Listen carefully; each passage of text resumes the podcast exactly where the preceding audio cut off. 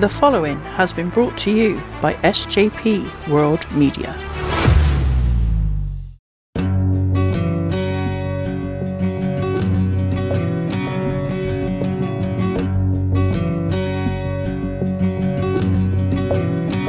right into this world all alone. God takes your soul, you're on your own. The crow flies straight, a perfect line on the devil's bed until you die.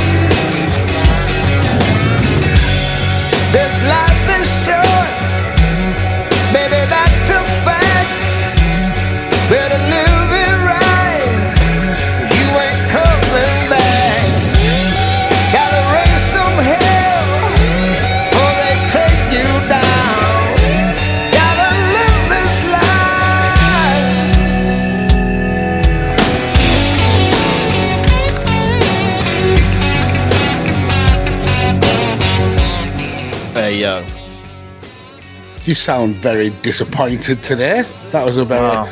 nonchalant hey yo, hello. I, I think of it more like an unenthusiastic hey yo.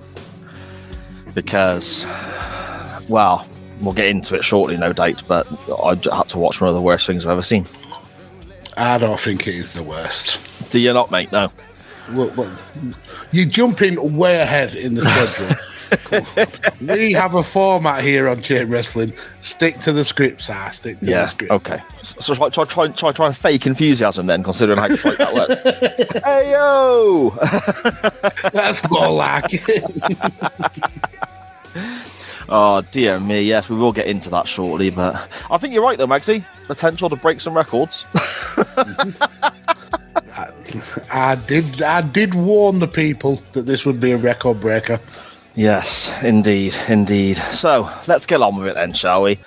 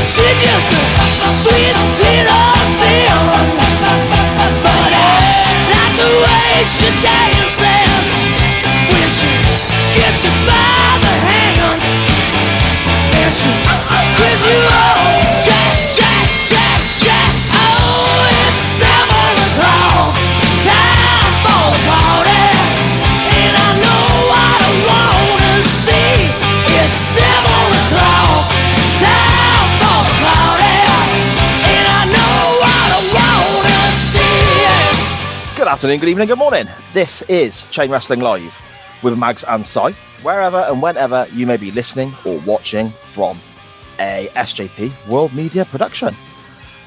I am Sai, the slightly glum, depressed, less enthusiastic th- this Monday Sai, and with me, as always, is the Tony Atlas to my level of sadness after having to watch that shit.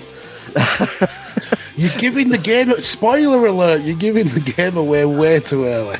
the bear hug to my casual shrug, which I think were the two most dominant moves in that match. A podcaster who should never be trusted with options for the poll ever, ever, ever again. The podfather himself, Lord Mags. Holiday making Lord Mags, the last time I heard. How are you doing, sir? I'm doing okay.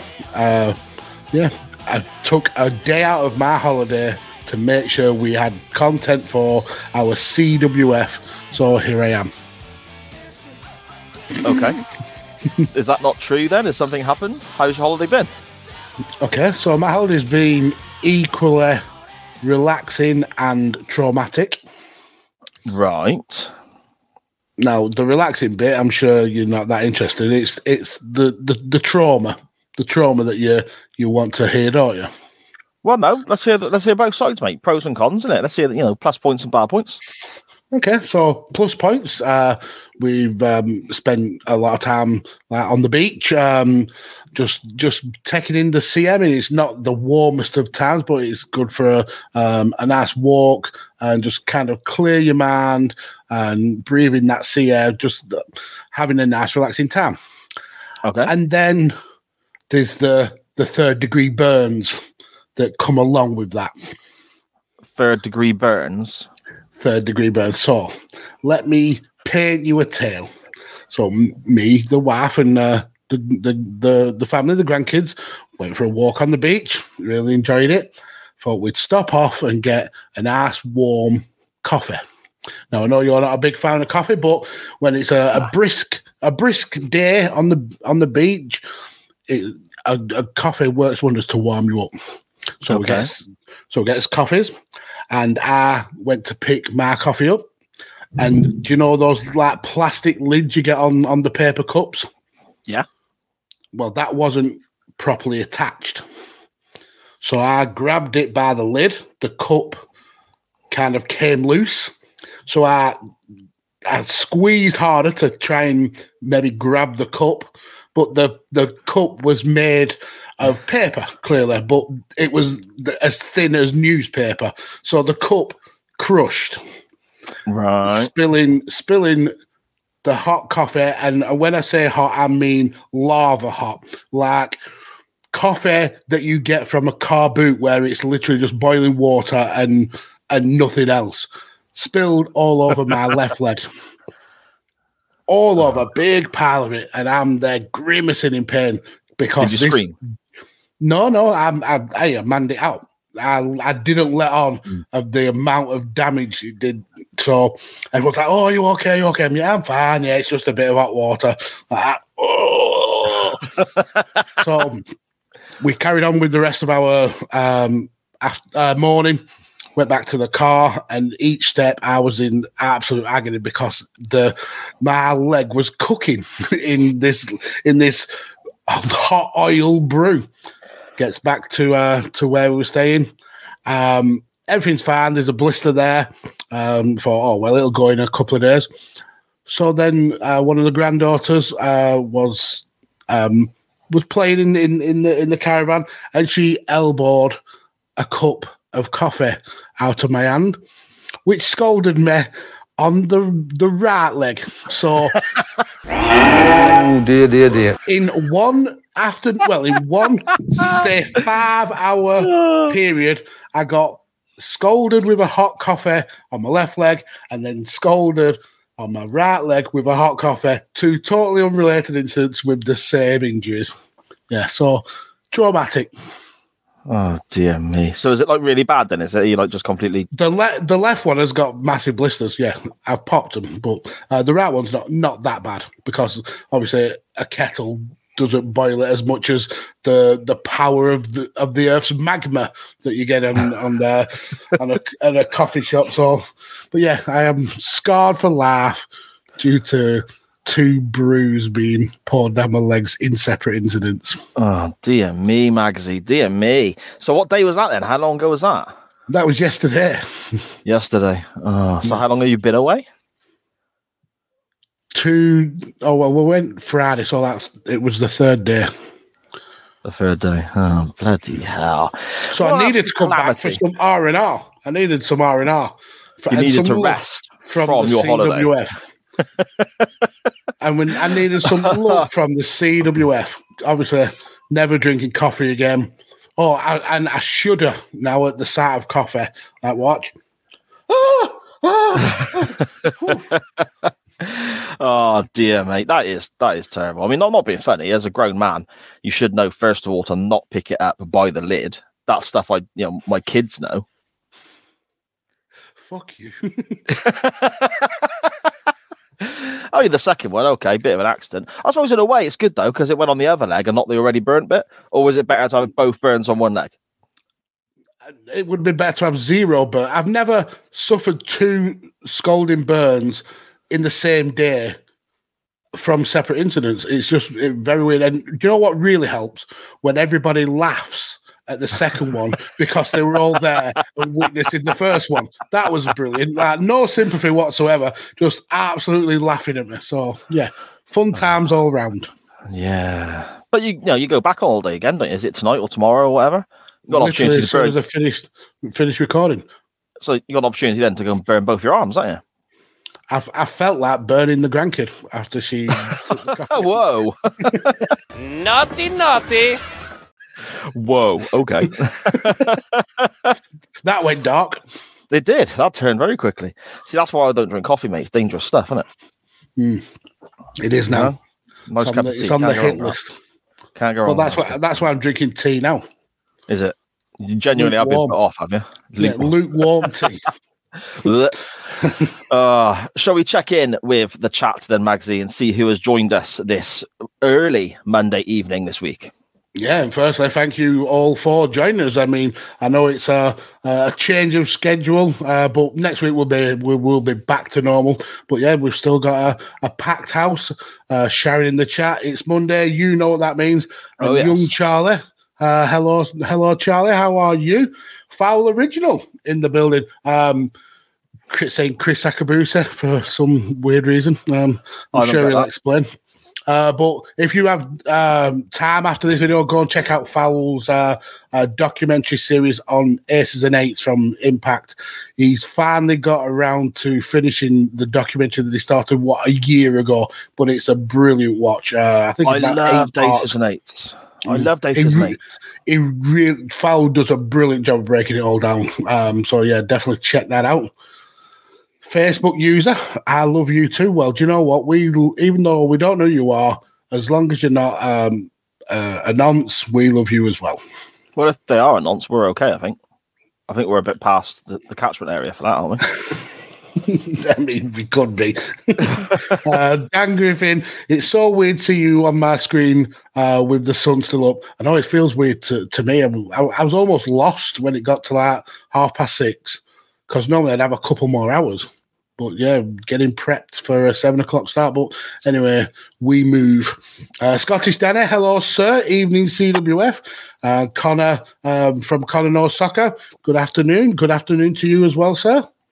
Uh, Mags regards the waste of coffee as the biggest tragedy. It was uh, honestly, I, I drunk the, the other half of the, the spilt coffee because I'd paid for it. Well, that three quid. Three quid. Three quid. Yeah. Sharon says, I hope you use that screaming everything No, sir. Oh, th- th- while you edit this tomorrow to come out in the audio version, I'm sampling that and I'm using it all over the place.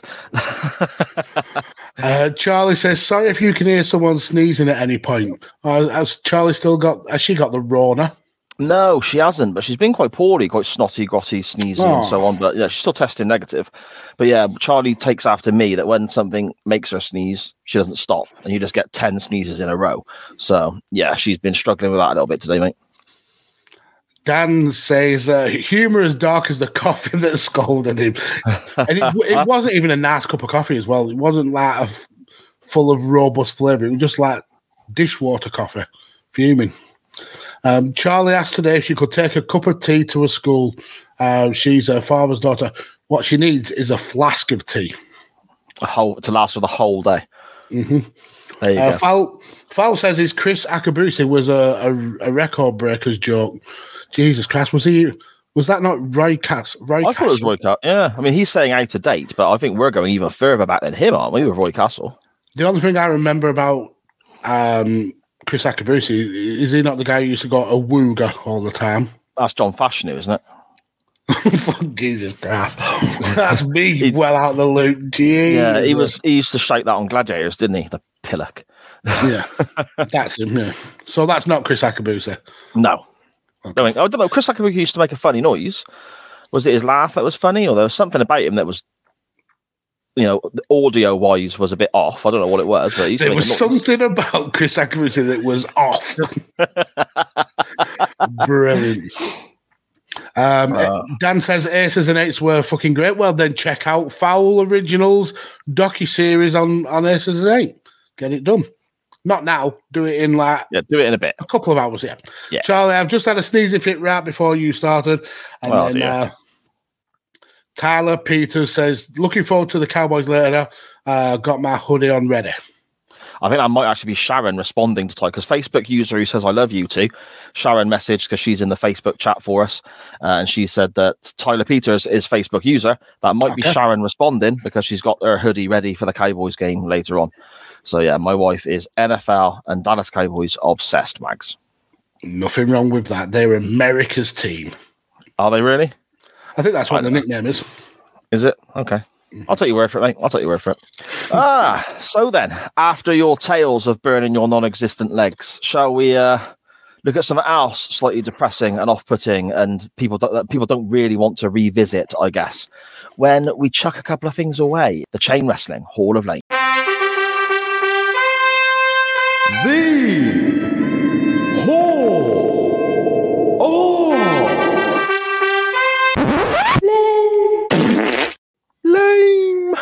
Right then, Magsy, what you got for us, mate? Well, last week I think I went uh, maybe a bit too in depth with the with the kind of script I read out about Cactus Jack being lost in Cleveland. So I thought I would um, I would rein it in a bit this week. Okay. So this week this week's is only uh, one thousand four hundred words as compared to the one thousand three hundred words of the Cactus Jack one. Nice. Okay, so trying to trim it down. I can see that. Yeah. So I want to talk. I want to talk about the time that that Hulk Hogan started wearing black, Right. Okay. and I'm I'm not referring at all to when he was the third man.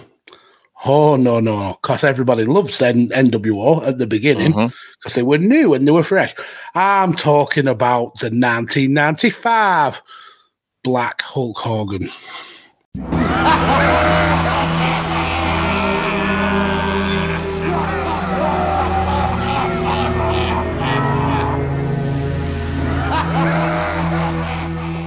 Fall Brawl, um, Hogan, Luger, and Sting.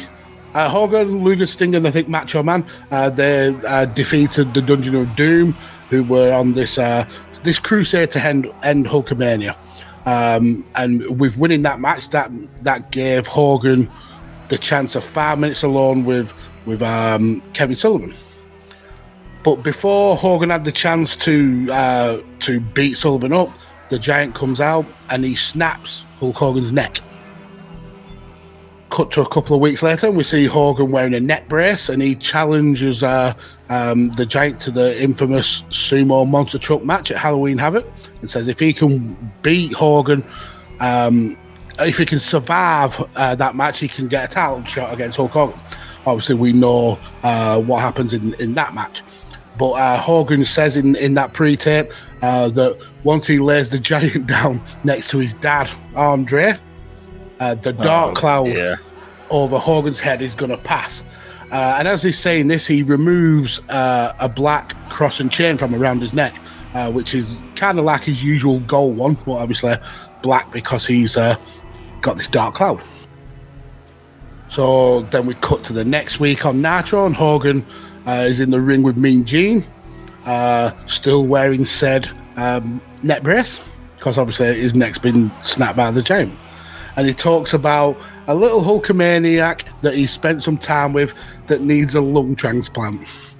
And this kid said to Hogan, There is nothing I want more than for you to beat the giant. So Hogan said, I'm not going to wait till Halloween Havoc. He's going to find the giant right now. Hogan leaves the ring, starts half-fiving the fans on his way out when he is a- attacked by an old an old granny. But this is no wink wink stunt granny. This granny. This uh, granny throws talc in Hogan's face and beats him up with the walking stick. And then we see uh, the giant and Zodiac make their way to the ring. Um, and the, the old lady reveals herself to be Kevin Sullivan. And just like what happened at Fall Brawl, the giant snaps Hulk Hogan's neck again. Um, and then we get the most heinous thing that's ever happened in wrestling. Kevin Sullivan shaves off Hulk Hogan's mustache. Oh my god. horrific, horrific. So the next week on Nitro, we've got a totally different Hulk Hogan. Instead of red and yellow, say your prayers, eat your vitamins, he's all in black with a brand new black neck brace. Hogan uh, explains that he's wearing black now because he he understands the rule of the game and is here to take care of business. So if you know the rules of the game and you're taking care of business, you have to wear black. It's the rules, apparently. Appar- Yeah, yeah, no, that makes perfect sense. Yeah. So Hogan then says uh, he beat Andre the Giant in the Silver Dome, and he plans to do the same to his son at Halloween Havoc. And then um, he says that uh, Kevin Sullivan is burning down the forest, but the Hul- but the Hulkster is the seed. Uh, and he says that uh, the shaving off of his mustache is comparable to graffiti on the Washington Monument or to burning the stars and stripes. I mean, that's how bad of a, a move Kevin Sullivan made with this with this mustache shave. Uh, so the the Dungeon Doom rock up with their monster trucks, all uh, laughing at Hogan, and Hogan disappears off to to to try and find him. So the next couple of times we see Hogan is in pre-tapes. Um, he says on one Saturday night uh, promo that Kevin Sullivan is correct about Hogan being evil, but he's only using that evil dark side to protect the training, the prayers, and the vitamins. He also says that this dark side of Hogan has been in hiding, but it's come out to play the Dungeon of Dooms game. And if he doesn't do this, the training, the prayers, and the vitamins will all be left in the hands of the giant. Um, he also calls the uh, the Hulkamaniacs uh, the m- manioids for some reason that week.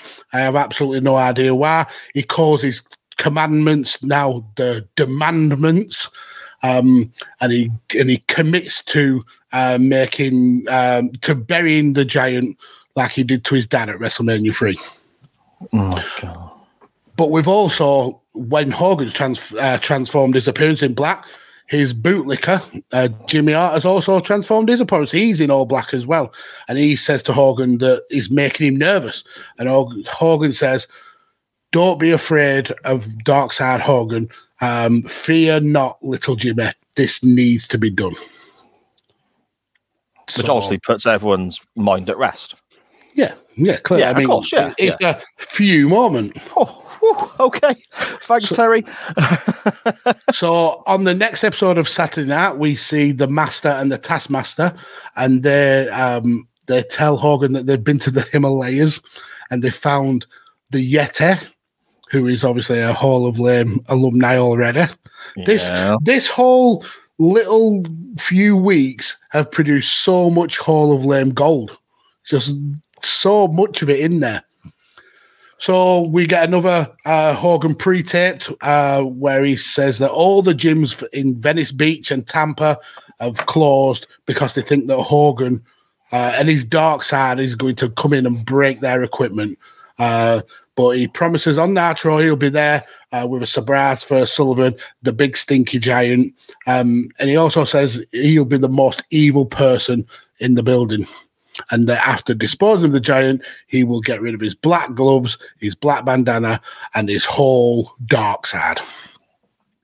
So we get to that Nitro, and Hogan is certainly a man of his word. He does, does appear on Nitro, but he's still got the net brace, the black net brace, uh, all the black get up.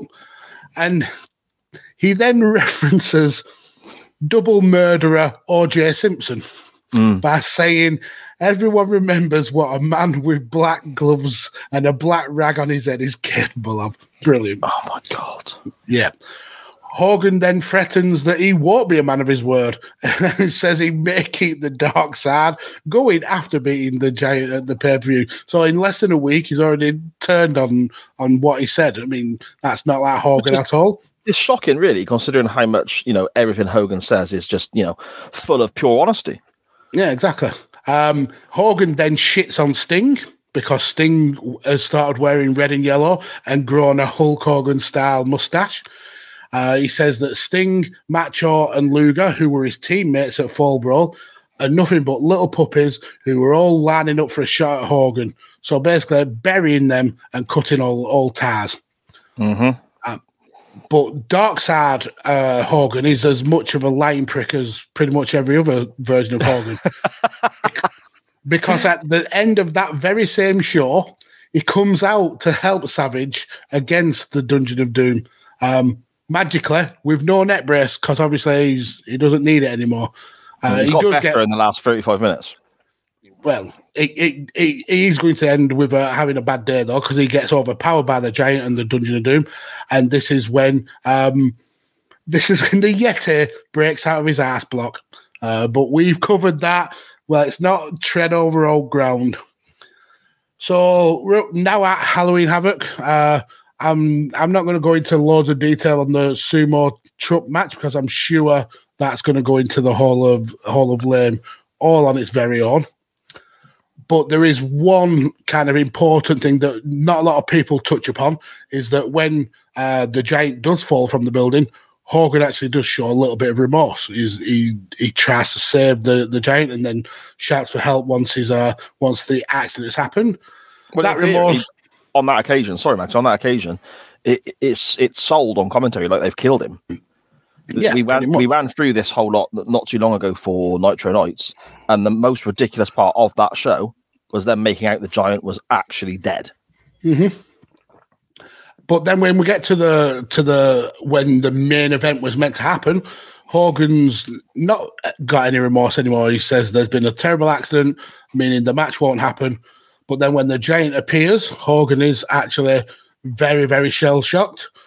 Off comes his bandana, uh, and he's got the Taskmaster's painted forehead eyebrows for some for reasons, reasons why he's got that. And then Jimmy Hart, the little prick, turns heel on Hogan. He ends up losing losing the title, and he gets a good old hug fucking by the Yeti. this is not the end, though, of Dark Hogan. This carries on for a while yet. Um, because he failed to beat the Giant, this dark version of Hogan sticks around. Uh, but he's now he's now teamed up with someone who he shat on earlier in the in the uh, the storyline, Macho Man. Macho Man's now on the dark side, and they do a promo sat on a beach, uh, sat on a bench, sorry, at Venice Beach with a, a drunken old guy in the middle of them uh, who literally just repeats everything that Hogan says. But basically, the the the long and short of this this promo is that uh, Hogan is glad that Savage has joined him on the dark side, but he still doesn't know he, who he can trust. So Savage is going to return to the light side, find out who are friends of the dark side Hogan, and bring them to the dark side. Meanwhile, back in the real world, the giant is stripped of the title, um, and the winner of the World War of World War Three will be crowned the new champion.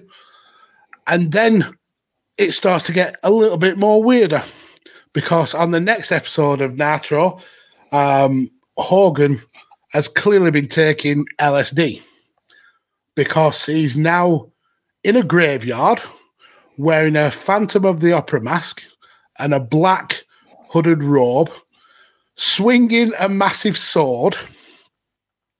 Uh, he starts waffling on uh, about um, his typical Hogan bollocks, saying that everything that uh, that uh, breathes is afraid of his three demandments, and that Savage is going to deliver Meng's head on a silver platter.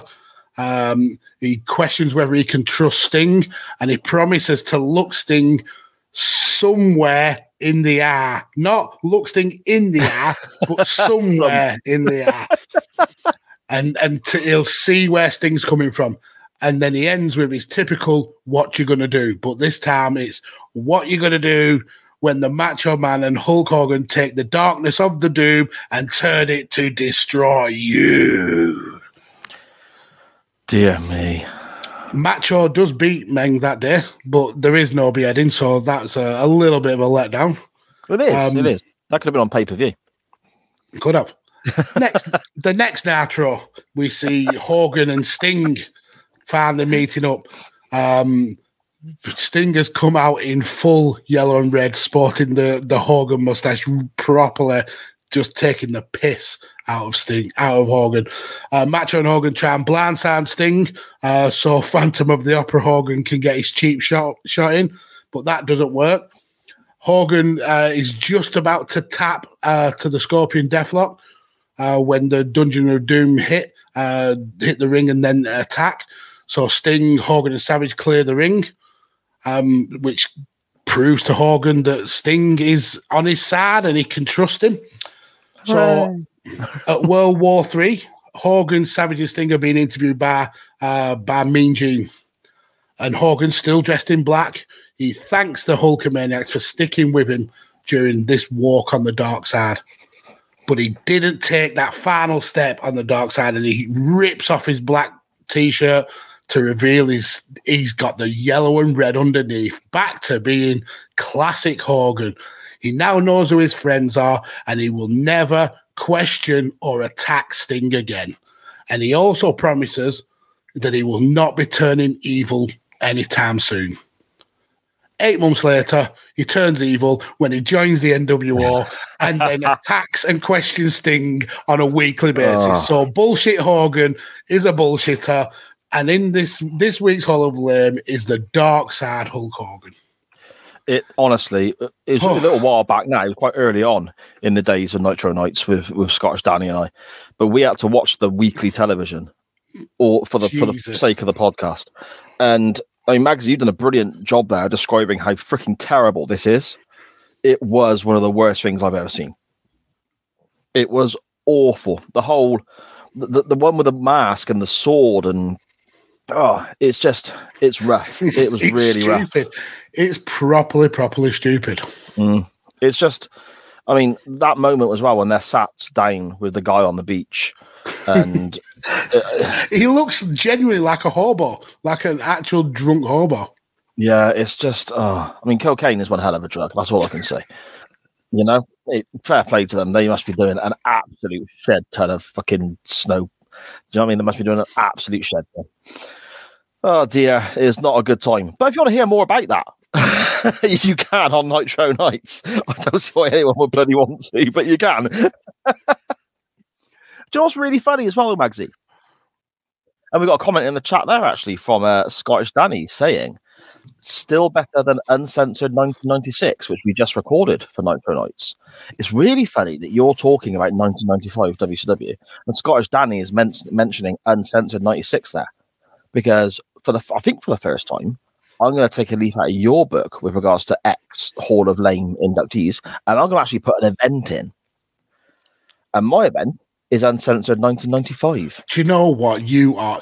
You are the laziest Hall of Lame. Why is that? Why is that? Because you're taking shit that you've watched on, to for your other podcast and just like strong No, arming no, no, no, no, this no. one. No, hang on, Yeah, hang on. no, no, we no. didn't watch Uncensored 95. Nitro Nights started after Uncensored 95, so we've not, we, we've not watched it for that show. So Yeah, but it says uncensored 1996. Yeah, Uncensored 96 we've covered now. I'm putting 95 in the Hall of Lame. Okay, okay. I will Nitro Nights.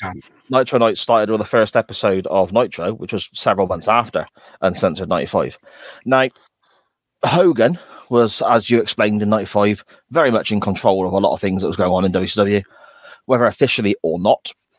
And Uncensored 95 is the perfect advert for that. I'll run through the card very quickly for you, and you can just see how many ludicrous matches and how terrible they must sound uh, or on this on this show, and also how many ex WWE cast offs. Now, bear in mind, this is 95. This is not 1989. So you're not getting Jim Duggan of 1990, 1989. You're getting a 1995 version of Jim, Duggan. We have the King of the Road match to open the show between Oh. the Black Top Bully and Dustin Rhodes. That cost on- both of them their jobs. Yeah, they both got fired afterwards, and there's just brilliant moments like, "Oh, we're coming up to a stop sign now." Tony Schiavone says on commentary, "We may have to slow down and stop because apparently a church bus is passing in the other direction." So really, you know, high stakes excitement there. Uh, Meng obviously formerly known as Haku in late 80s WWF, and again later on, he defeated Jim Duggan in a martial arts match. Can you imagine Jim Duggan doing martial arts?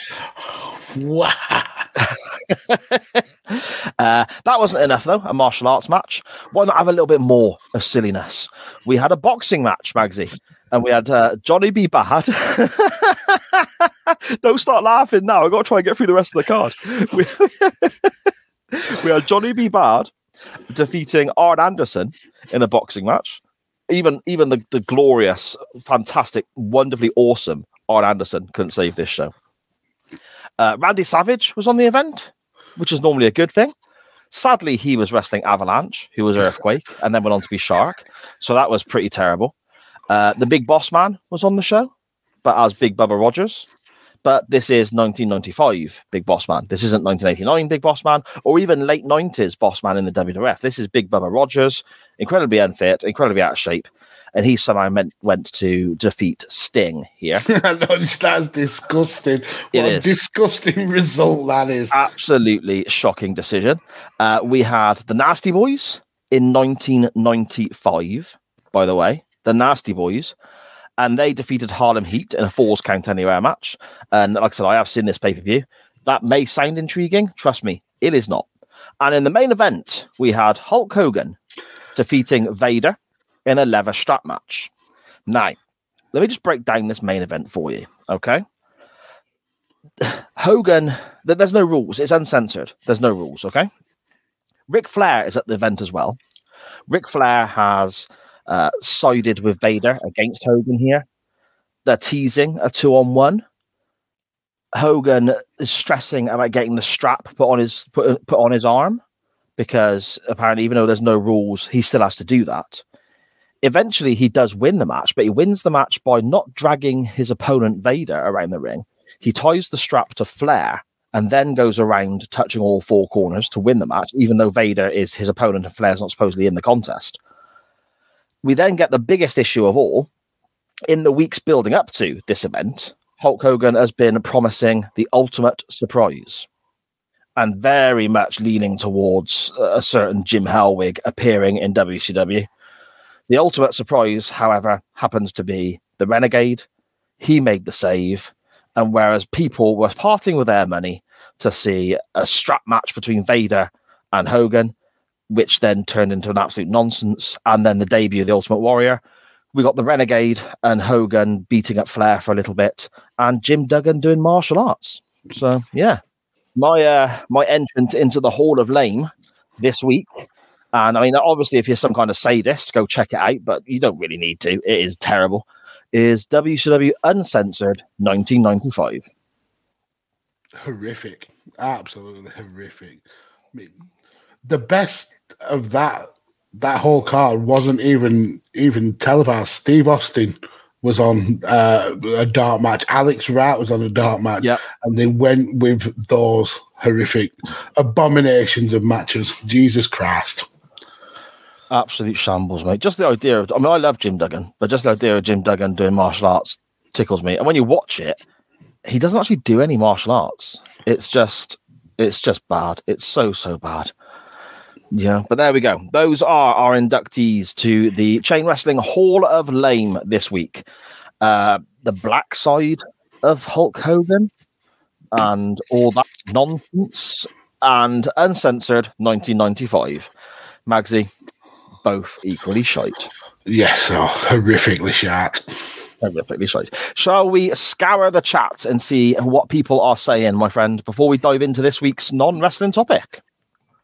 Well, the Scottish Dan is starting it off. Uh, clearly didn't know what was going in this week's Hall of Lame, saying the prestigious Hall of Lame. Brilliant. Um, Sharon saying that she's got to go make Bubba uh, some eggy bread, so she may not reply. I'm, I'm hoping she Oh. means uh, Charlie and not Big Bubba Rogers because he looked like he had enough eggy bread Oh, yeah. for a laugh. that would be a bit weird, wouldn't it? If she was making Bella Rogers eggy bread, that would be a bit strange.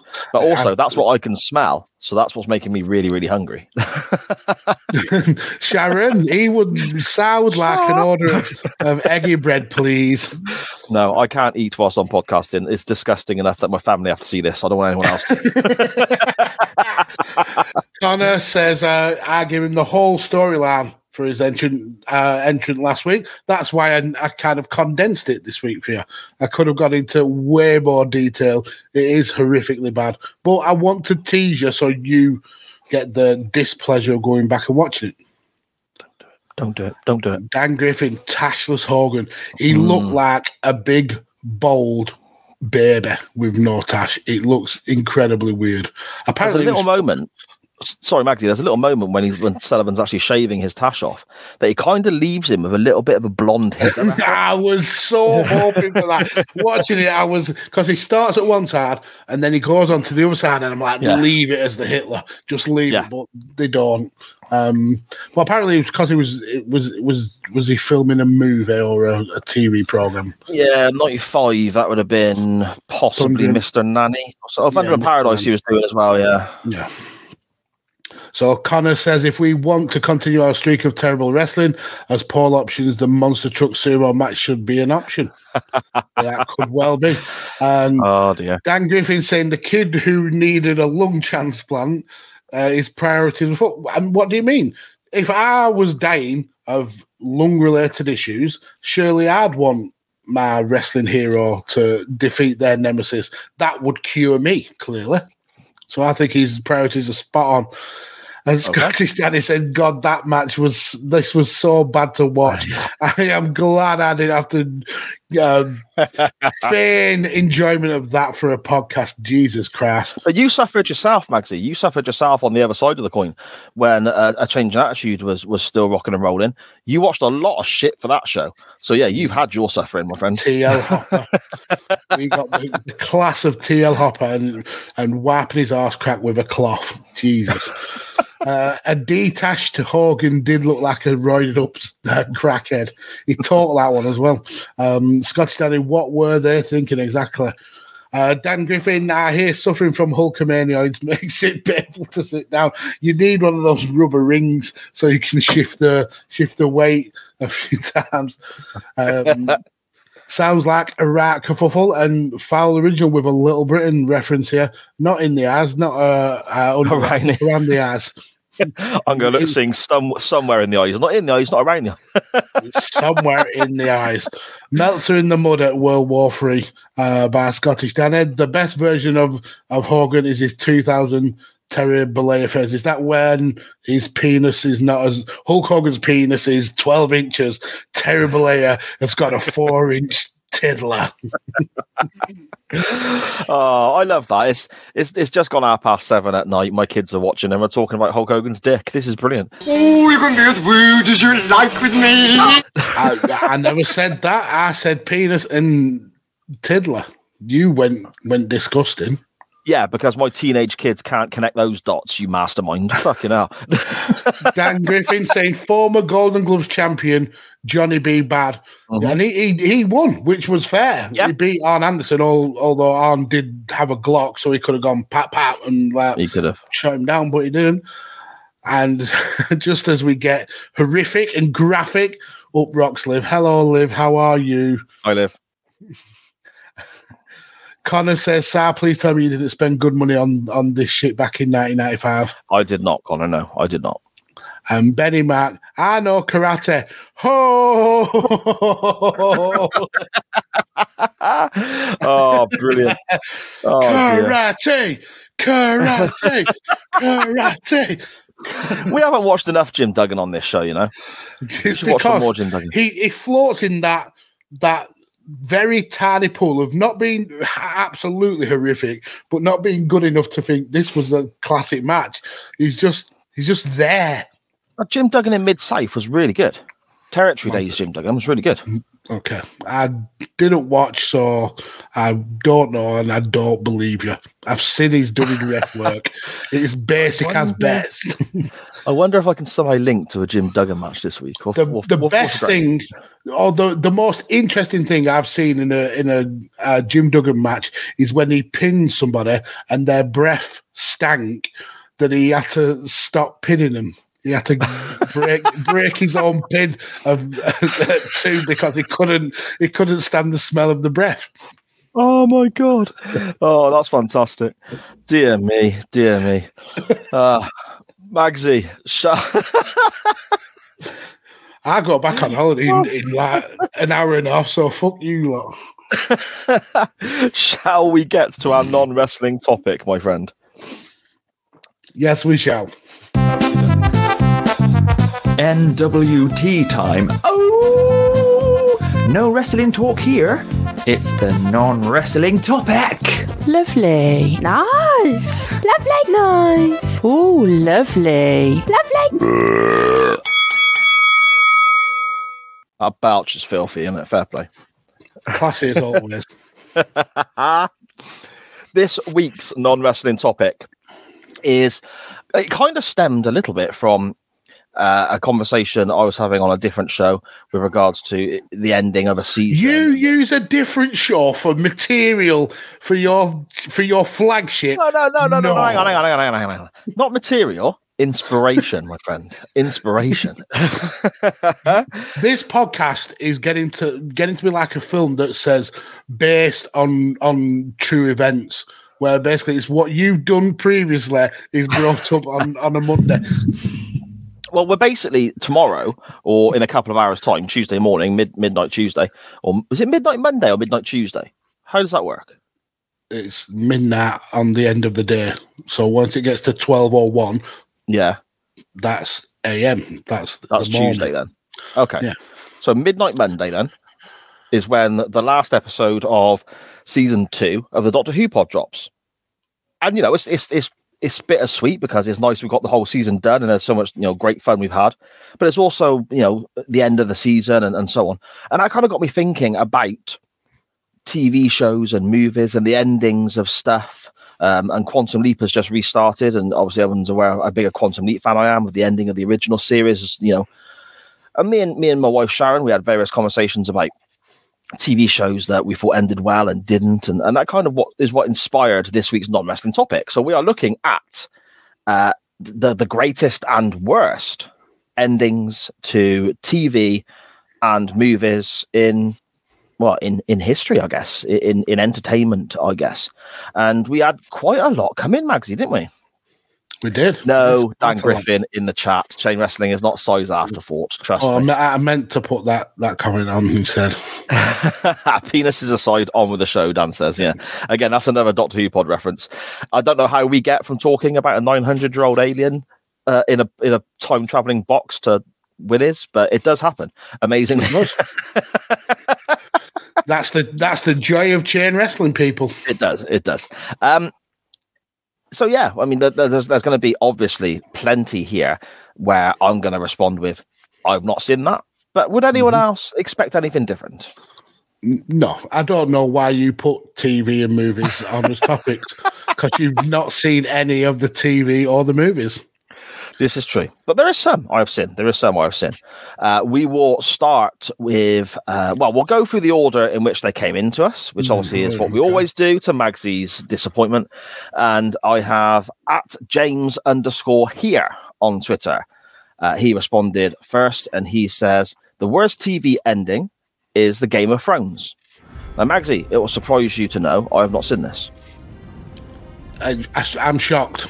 I thought you would have been a, a throner. Uh, yeah, um, I got into this show very, very late. I think it was just as the maybe a few weeks before the last season was dropping that I that me and the wife kind of binged and, and caught up. The, I think there was eight seasons altogether. But the Well, very last, quickly, Magsy, before you continue, I do apologise. I suppose we should shout out spoiler alert. We're going to talk about the end of films and the end of TV shows here. So when we mention certain shows, we're going to discuss the ending. So spoilers to everybody out there. Sorry, Magsy, please carry on. I mean, you threw me with that. Um, but uh, so yeah, I think the the last season it, it just felt very uh, uh, very rushed, as if they wanted to get to the the end point They built like seven years of intricate storylines, and then just wanted it all wrapped up nice and neatly at, at, at the end. But we get um, a, a character that has been essentially disabled since the first episode as the new uh, king sat on the, the, the, the throne. Yeah, it's a ridiculous, a ridiculous ending when it was all built to like uh, for uh, Jon Snow and uh, Daenerys to to take over, and then we end up with Bran as as the king. Hmm. So yeah, bad ending. And again, spoiler alerts. I won't watch that now. Um, uh, we have Morty here at MortyJR5 on Twitter. He says, worst, Dexter, because many would argue they managed to do that twice. Now, I've seen Dexter. I watched it with a wife, but the last couple of episodes, Sharon has seen. I have not. I have not seen any Dexter. The only thing I know of Dexter is the the the meme that went around of the guy going "surprise, motherfucker." I've not seen that either. I'll have to look at Oh well, hmm. brilliant! I've better spoiled some of you then.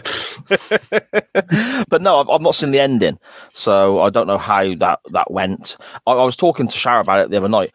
I thought he ended up with his sister in a really weird kind of incest, but they weren't actually blood related kind of way.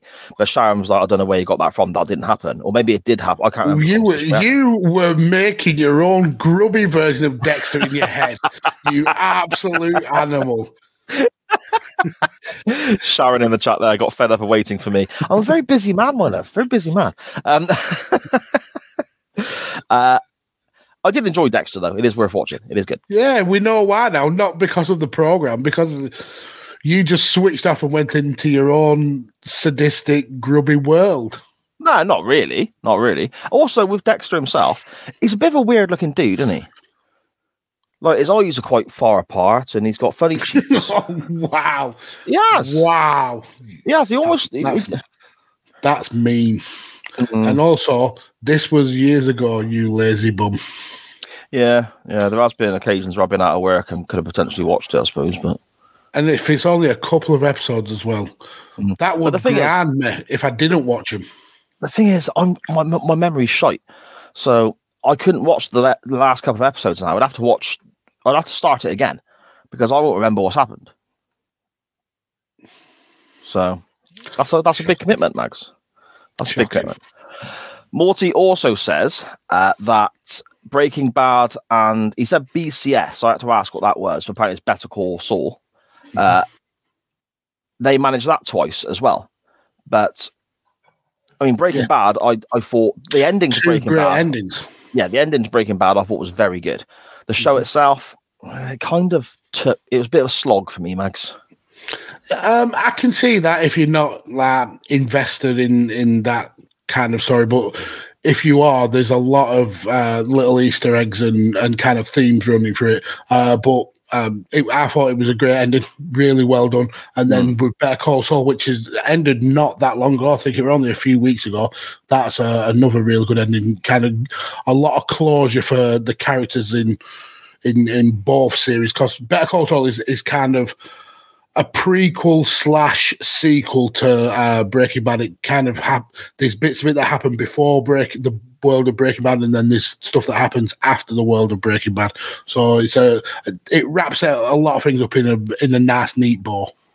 Yeah, okay. I did watch a bit of uh, Better Call Saul. For the first season, I watched some of. Mm-hmm. But again, it, did, it just didn't grab me. Like maybe I should go back and try and revisit that because people do seem to sing that show's praises. I mean, to be honest, I hear more people talk about how great that is as opposed to Breaking Bad. Yeah, yeah, it's. I'd say they're both on a par for me, but um, yeah, they're both really good. Hmm, okay. Uh, Danny at Scottish Juggalo on Twitter. He says the best ending, the ending to all three Hostel movies. now I've seen the first one. Have you seen any of the I- I- Hostel movies? I think I've is the hostel one is the, where they've got a scythe and someone's hanging above them and they like cutting the throat with the scythe and the blood's going all over them. Yeah, I've, I've seen. I think I've seen uh, a couple of them. I don't know if I've seen the third one. Hmm. And Basically, it's, it's the it's the the group where they pay to be able to mutilate and kill people, don't they? And they've got Yes. like the the Alsatian tattoo or whatever. Yeah, that's right. Yeah. Yeah. I've, seen the first one, but it was a long time ago. Uh, Danny continues worst ending Halloween Part 2, but the 2009 version. So I've that, not watched. is- that's the Rob Zombie ones. Mm. I've, So, I've I- seen I've seen the first Rob Zombie Halloween, and it was so terrible. I didn't want to see the second one. See, I love Halloween. Halloween, the the originals was it seventy eight? I think it was the Mhm. original Halloween. I love that movie. That's one of my favorite films of all time. And Halloween two, I enjoy it because it kind of follows on from the first one. And it's like a continuation of something I loved, but it's still not quite as good as the first one. But both of those films I adore. The the Rob Zombie. Re- I'm not a fan of remakes. Look, so I don't, and. I don't I, I don't think Rob Zombie's that good of a director as well. Um, Mm. So yeah, he should keep his hands off established uh, media. Yeah, stick to making very generic and poser full rock music, my friend. Um, Dan Griffin at Dan Griffin twenty one on Twitter. He says here, oh, he agrees with James. Uh, worst Game of Thrones, rushed bullshit. He says. Hated that they killed Victor off in one foot in the grave. Yeah, that was crap on it. What a terrible way to end that show. It, now, did is that the one where he did he die on the toilet or something like that? No, you're thinking of Elvis. No, there's something. To, I think I'm mixing up. No, did did not plant a, a tree in his toilet in his downstairs toilet? I think that happened. Yeah, yeah. Trios in his toilet at once. Yeah, but he uh, uh, he ends up getting hit by a car and killed, I think. And his wife finds the lady who was driving the car, and it's it's a, it's it's pretty strange ending to a show that was and know. kills her in a murderous rampage. yeah, and puts her in the toilet. uh, Hannibal was also rushed as it got cancelled. Yeah, Dan says. Hannibal was brilliant. I think it's is it Mads Mikkelsen, the guy who uh, was in Casino Royale when Bond got rebooted for um, for Daniel Craig. He plays like the Le Chiffre villain. Brilliant actor, and he was so good as Hannibal. Um, And then it got to the end of the third series, and and it it it, it got so rushed that they didn't they didn't even tie together the, the strings of the, the storyline. You could tell they they was told you've got two two episodes to go, make it work, and it and it it just didn't work at all. Really ruined the like the two and a half seasons what came before it. That's a shame. That's a shame. Yeah, Uh, Dan says the best Breaking Bad. Okay, so another shout for Breaking Bad there. Uh, Futurama. He says he hope it doesn't come back. And Buffy the Vampire Slayer. Surprisingly happy. I don't remember the end of Buffy, but I did watch Buffy a lot because that was sort of mid nineties, wasn't it? So that'd have been, I'd have been what fifteen, I guess, something like that. So I never got into it whatsoever. Never. no, no. I guess you know our age. That was kind of the target audience, really, wasn't it? I suppose sort of 15, 14, 15. Well, they 16. clearly missed the target with me because I didn't watch any of it. I, I- this is true. I vaguely remember the movie. There was a movie that, that about it before the TV program. Um, Yeah, that's right. yeah, I never really got vam- all that kind of like vampire stuff. It, takes a lot for me to get interested in it, and Okay. and Buffy didn't didn't grab me. Yeah, see, it went about the vampires for me watching Buffy at 15 years of age, I'll tell you that. It was all about the willow. Well, maybe. Maybe. Um, uh, Futurama. I've not seen the ending of that. Now, he says here, it's, uh, uh, Dan Griffin, he hope it doesn't come back. So I'm assuming that there's talk of it being remade or restarting. And I always think that is a shame because when you get a show that ends well, obviously, you know, these, these hugely popular shows, there's always an argument for more episodes. But when it ends perfectly, you almost don't want to bring it back because it does trash the ending, Magsy, doesn't it? Yeah, I think Futurama may have been cancelled before as well, though, and then brought back.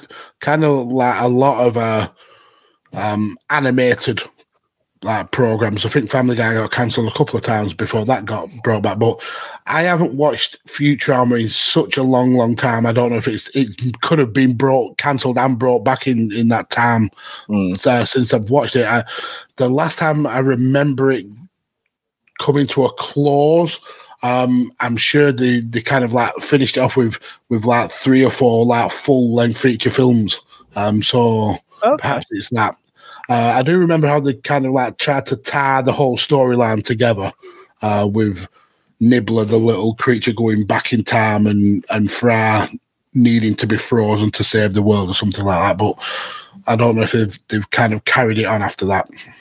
Hmm, okay, interesting. Uh, Connor knows soccer at Connor knows footy on Twitter. I see Connor in the chat there as well this evening. Thanks for joining us, my friend. Uh, he says here, worst TV show ending of all time is. I'm guessing that's Oz, not just Oz. Oz. I'm assuming. Oz. Uh, the show ended when the staff and inmates got moved to another prison after a che- chemical leak. Okay, I don't. I'm not familiar with that show. I've never even heard of it. Yep. So maybe in the chat enlighten us what the the show's about, Connor. Yes, please. That'd be great. Uh, Connor also says best TV show ending of all time: Band of Brothers, where Easy Company is playing, a, and a game of baseball gets picked up when the war in Europe ended in World War Two. I've not seen Band of Brothers. No, again, another one that I've not seen. I, I remember it being on, but just never. A lot of war dramas don't don't really kind of grab my attention. To be fair, so Yeah, I okay. probably missed it because of that. Yeah, fair enough. Uh, MGB Graham at MGB Graham on Twitter. He says he didn't initially like the Seinfeld ending, but it has grown on me. Love the ending for the Battlestar Galactica reboot. And I'm currently rewatching and looking forward to seeing that again. Okay, Seinfeld is one that I just completely missed the boat on. And it was on Netflix recently. It all got added to Netflix in this country a, a little while back. And I tried to watch it because I was looking for a comedy to watch, and I started watching the first few episodes, and I just never got it, Max. Is it something Ah. you've seen? This is um, probably going to be um, very divisive, but I don't find it funny at all. I don't. I don't find anything that that Jerry Seinfeld's done particularly funny. For me, it's just just observational. But yeah, I d I I, don't. I think I've watched maybe ten different episodes throughout throughout my life and never enjoyed one of them. So I wouldn't know what the ending's like. Uh, and with Battlestar, Battlestar Galactica, never watched the reboot. Don't particularly remember a lot about the original. I know it's got like this massive uh, cult following, but uh, never, never at all watched the reboot. See, I watched the original, but I can't remember a great deal about it because it would have been like Saturday afternoon TV or Sunday afternoon TV. I'm assuming uh, when I was when I was a kid, and I can remember Face from the A Team was in it, wasn't he? And the, the the the aliens with a on their face when it like the flashing blue lights and whatnot. Uh, red was it not red lights? Red light, yeah. Sorry, yeah. I don't know why I said blue because I was thinking red as well. That's weird. So Connors give us a, a description. He says Oz is short for uh, Oswald, a fictional prison in New York, and it focuses on the inmates, guards, and the prison staff in an uh, experimental unit called Emerald City. Oh, so it, it does link to like the Wizard of Oz and stuff like that with callbacks to that. So I mean, I, it sounds a little bit interesting, but if the ending is that they just get moved, then yeah, I'll, I'll give that one a wide berth. So it's like prisoner cell block H or something then. Potentially. but with but with um like midgets, I suppose. midgets in Oz. I guess I get I get the Wizard of Oz, yeah, I get that. But is I mean the, the the reference of the Emerald City is that is it actually based on the Wizard of Oz, or are you just kind of guessing? Well, no, it's the Emerald City is in the Wizard of Oz. Yeah, I get that, but it, it- they just got a unit called the Emerald City. It might not that might be the only reference. Then why would you call it Oz then? Yeah, fair point. Okay. Um, anyway, I don't know. I'm gonna have to Google it. I'm gonna have to look it up, mate. I'm gonna have to look it up. You will not do. You won't look it up, and you won't. You won't think of it after we've finished recording. Probably not. You're right. Probably not. I might tomorrow when I'm editing and I hear it and I go, oh yeah, I should do that, and then I'll forget again. Very much so. Standard practice, mate. Standard practice. Uh, Good Cop, Bad Cop Wrestling Podcast at Good Bad Wrestle on Twitter. They say the ending for Battlefield Earth was much welcomed as it was the worst film I have ever seen. And he's attached a little clip there of the movie, and it's funny little blue looking dudes with long hair laughing at each other? And John Travolta as an alien. Is it John Travolta, is it? Yeah. Literally Oh, there. okay. Yeah, he was the main star. It was one. It was when he was. I think it was just after maybe Pulp Fiction where he was cool again, uh, and then he made what's it's roundly accepted as probably the worst film that's ever been made.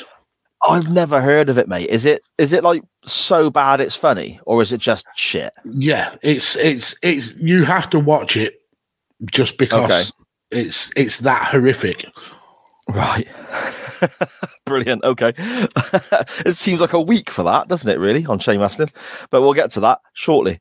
Uh, at Mango underscore Chris on Twitter, Mr. Chris Mango, all the way from Ramsey Street to the other side of the planet, tweeting into the show. We appreciate you taking the effort, sir. It's a long way to send your digital messages to us.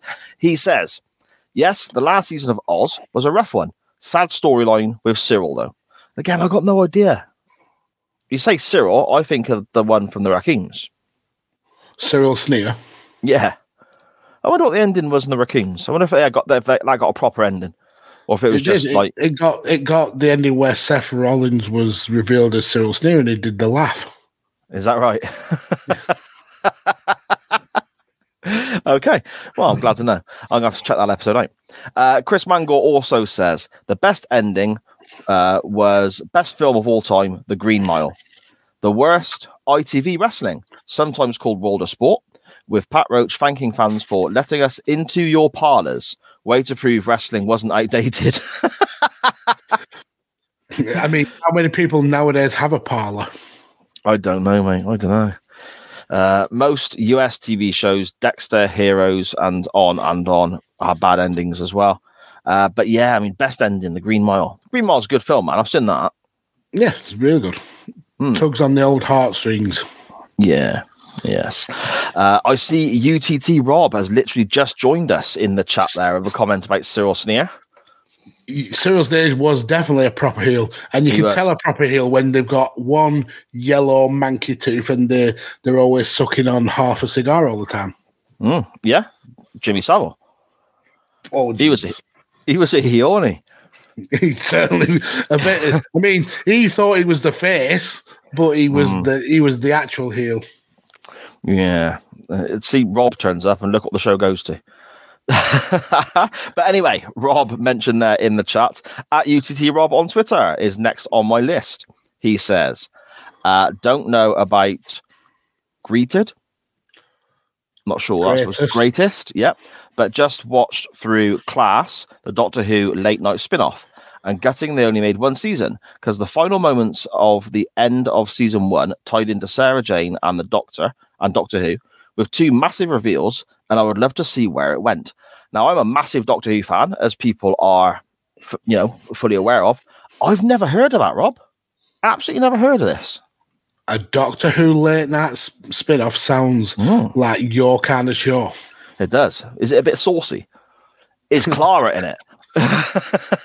The the Doctor gets his three knobs out.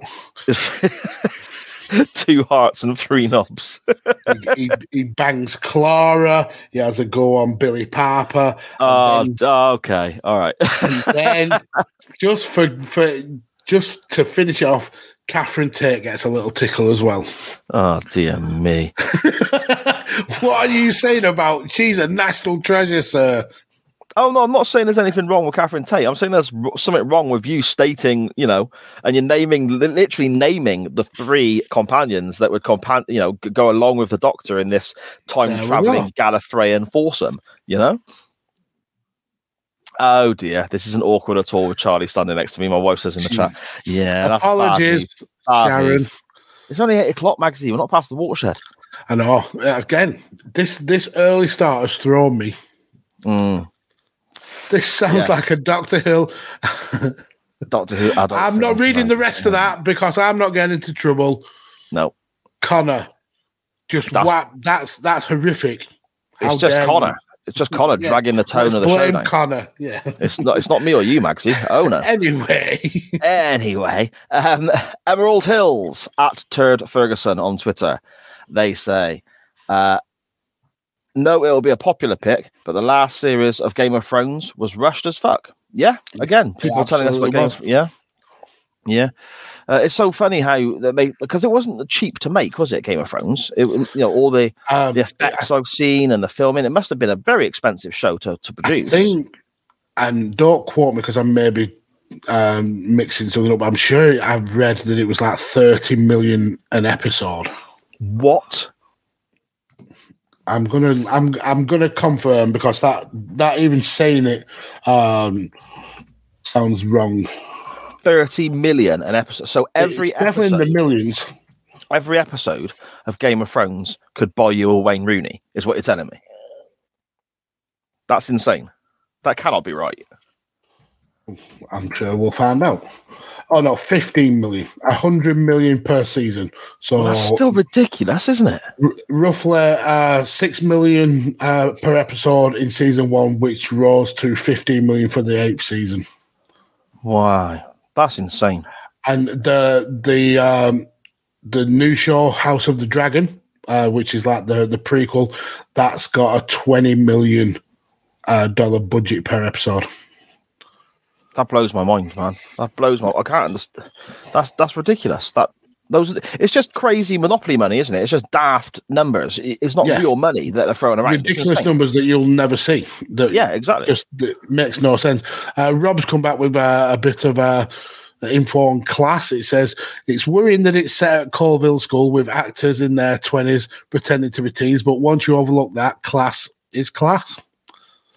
Okay, I'll have to check it out. I- uh, let, I let me think know this Rob, is where, where I can find it. this is one that you will probably go out and and and and try and watch because Well, it's Doctor Who based, isn't it? Yeah, exactly You- Yeah. something that you actually are interested in instead of this dross that the CWF are, are throwing at you. Uh, I don't need to watch Game of Thrones because everyone's told me how it ends. So there you go. It's dealt with now, isn't it? Um, we come to the Stevo portion of the show at Total Stevo on Twitter. Everybody say what time is it? It's Stevo. And he says here, funny how we have used a lost GIF that immediately sprang to mind. Going through your podcasts, I've recently listened to the episode where we, and in brackets he's put the CWF, give you uh, favorite TV shows, and Lost is mentioned quite a few times, with both me and Cy being very disappointed. Obviously, he means Steve O and me, me and Cy, whatever. Uh, being very disappointed with it. Yeah, me and Shah spoke about it earlier on. It's what you're laughing at now. Just the way you had to explain that you were pretending to be Steve in this conversation. Well, yeah, because it says me and Cy, but I am Cy, so I am me and Cy. But I'm You reading are. from Steve as yeah. I am he as you are, he as you are, me, and we are all together. Yeah, all right. Well, Yes. okay. If You, freed me a uh, little you're in bit, the, you are right. You are right. well, don't sit there bloody laughing at me then. Connor, the end- uh, before you go on, Connor has, has made a very pertinent uh, comment. here. He says, "Insert the Steve O audio here." Now, Ah. I would have inserted the Steve O audio here, but um, somebody who made the audio, Sa, um, uh, he said, "I've done some Steve O audio." I said, "Send it to me, and I will. Uh, I'll make it into a little vid so we can have the Steve O." Says, "Oh, brilliant! I will do." Did he? Did he balls? That But- I'm still waiting on that email. Okay, but it does include a little bit of music from. I mean, if you're listening on the audio version, you would have just heard it. But because you know, we we we swing by the seats of our pants, we fly we fly like close to the edge there, don't we? On the audio version, on YouTube, you play some of our clips from the audio version on it. We're, we're going to get a copyright ban, mate. And I told you I will drown that music out with other music. So the content ID can't distinguish whether it's copyrighted or not. Okay, okay, all right. We'll see how it goes. Next week we'll have it, and we'll see if we get shut down on your head. No, no, no, no, no, on no, man. my head. be on it. on Connor's head be it. yeah. he's, he's, he's causing a lot of trouble this week. I think we might have to Very put Connor in disruptive. time out. Yeah. Very disruptive this week, Connor. You need to behave yourself, mate. Come on. Um, Steve continues. He said, "Duh, duh, duh, duh, Lost had such a brilliant first two series, but by the end, I was just angry at how bad it became. and an angry Steve O is not a nice sart. I wonder if because when you commit to something like that, how does how do you work, Maxie? When you when you've watched say three seasons or something, and it's great, but then you noticeably see how shit it gets. It, it Would you stick it out? My piss. Um, there's been times when I've just give up uh, because Okay. it's gone, gone ridiculous. Uh, but then there's um, there's been other times where you you're so invested that you you're willing to plow through the shit in the in the hope it goes back to its former glory, and when it doesn't, you just you just feel depressed about it. Like that was twelve hours that I'll never ever get back, Like Monday Night Raw. Or Monday night chain wrestling. Well, they know this is high brow, high quality entertainment, mate. Um, uh, Connor in the chat there saying, "Oh, mate, yeah, Connor, we're only winding yet, mate. Don't you worry about that, pal. Don't you ever worry about that, my friend." Uh, Line of Duty, Steve continues, an absolutely stunning show, barring series one series, I think maybe the fourth. Steve says, until the last episode and finding out who H is. It's literally, oh, is that it? Things like that piss me off when there's a they build up a massive reveal and it's it's someone and no one. Yeah, Yeah. a real It's just- letdown. Yeah. Uh, the bill had a solid ending, nothing spectacular, just a send off to show us, the audience, that police work continues even when you're not watching or seeing. Okay, that's quite cool. Just That makes sense it- as well. yeah, of course, yeah. Breaking Bad was an excellent ending. I also loved the film too. Film. Is there a film Breaking Bad? Yeah, El Camino. Okay, I didn't know that. It's uh, it's kind of like a, a wrap up of what happens to Jesse after after Breaking Bad because we obviously s- we get a definitive end with with Walter, obviously like dying in in the middle of nowhere in a log cabin. Um, but yeah, it, this kind of like follows how Jesse escapes, goes to Mexico, then comes back and like how life has essentially carried on without him there. Yeah, fair enough.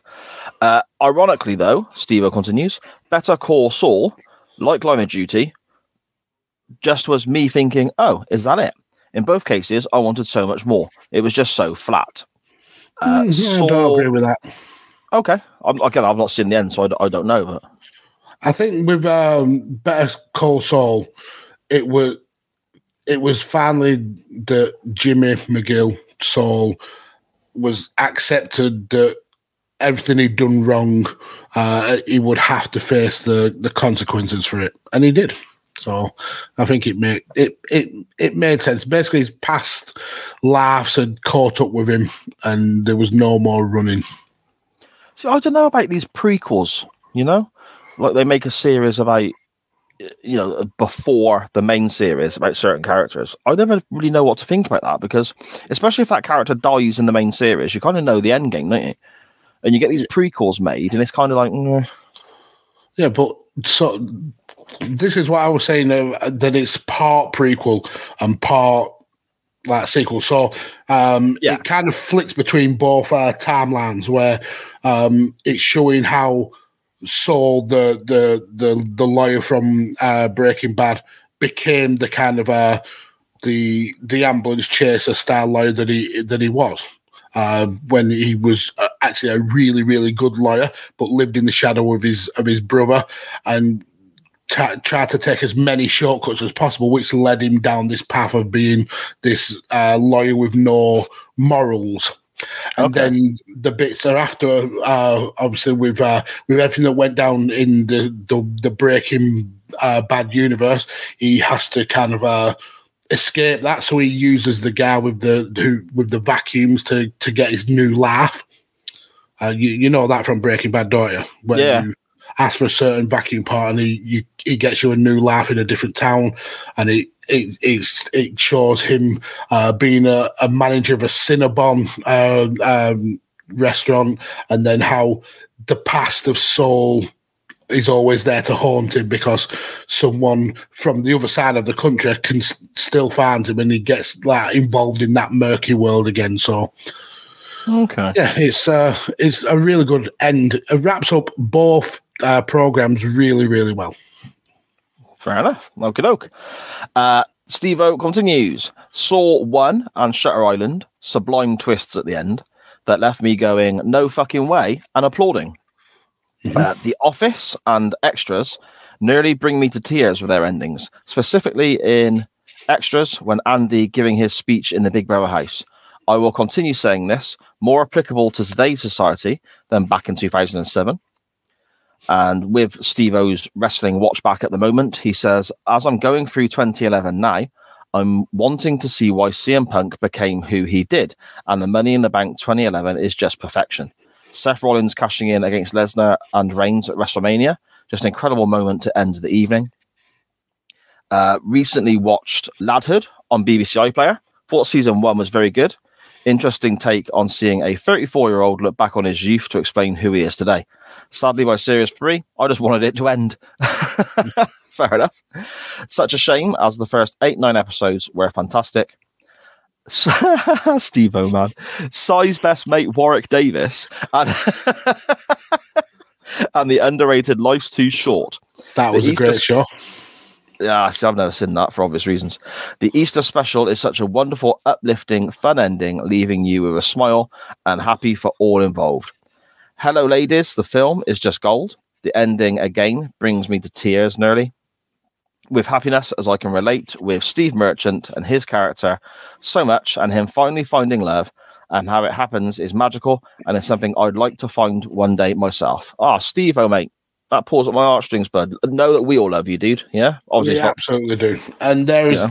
there is the the perfect person out there for you, sir. Definitely.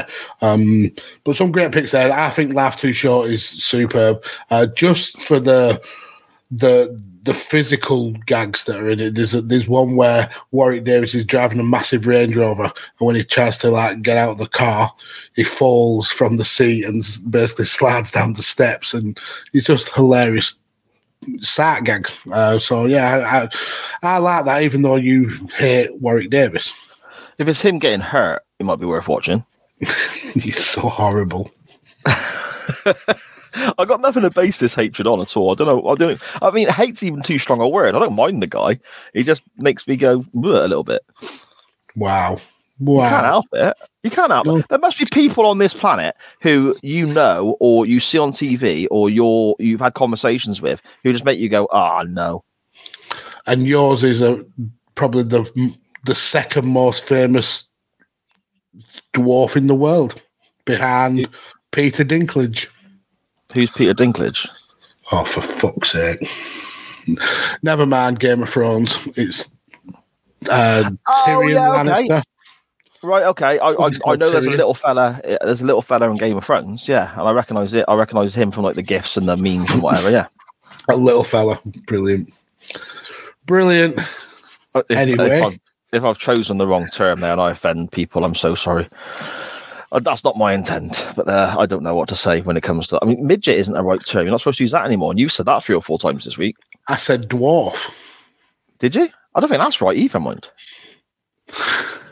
Oh, Should, I am not getting on? bogged down in the politics of how to name people who are smaller than the average person. Okay, smaller than the average bear. Um, James at 80s and 90s wrestling on Twitter.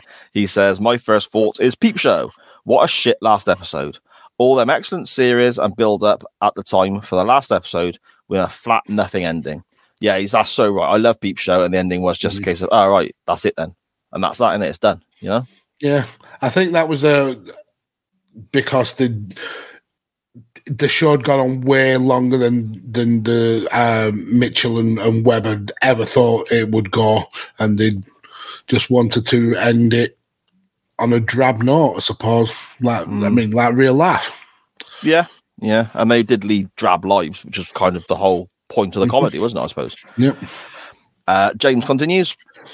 I got caught also into my own prison of Prison Break, as the first few seasons got me glued but fizzled out. See, Prison Break, fantastic. The first two seasons are amazing, and it drops off a cliff very, very quickly. And I've not even bothered watching the end. I think I've watched maybe one episode. It's the one where he has a map of the prison on his Yeah. as a tattoo. Yeah. Yeah, and that first series is fantastic. Really good telly. Did, didn't grab my attention in the first episode. Didn't watch it ever again. So that's you can't. I- Is that Yes, I can. You got- You're, going to say you can't judge it. I can. I did. And I have. no, and I will. no. Hang on, hang on. Calm down. Are your burns causing you to get nan- all agitated now, Max? Is that the issue? I need some Savlon. I, I think you got to give a TV show three or four episodes. Well, I'm glad we all live by your rules then. No, I'm not saying that's rules for everyone else. I'm saying that's kind of you know, that's just what I do. I got to watch a few episodes. I can't just watch one and go okay. You know. I mean, it's good that you have got that staying power. If it, for me, if a show doesn't grab you from episode one, that's the whole point of the first show. It's essentially mm. the pilot. You're meant to grab people's attention, and if it doesn't grab you, sorry, there's plenty more fish in the sea. No, fair point. Maybe that's why I don't watch much TV because I'm thinking I got to watch four hours to see if I like it.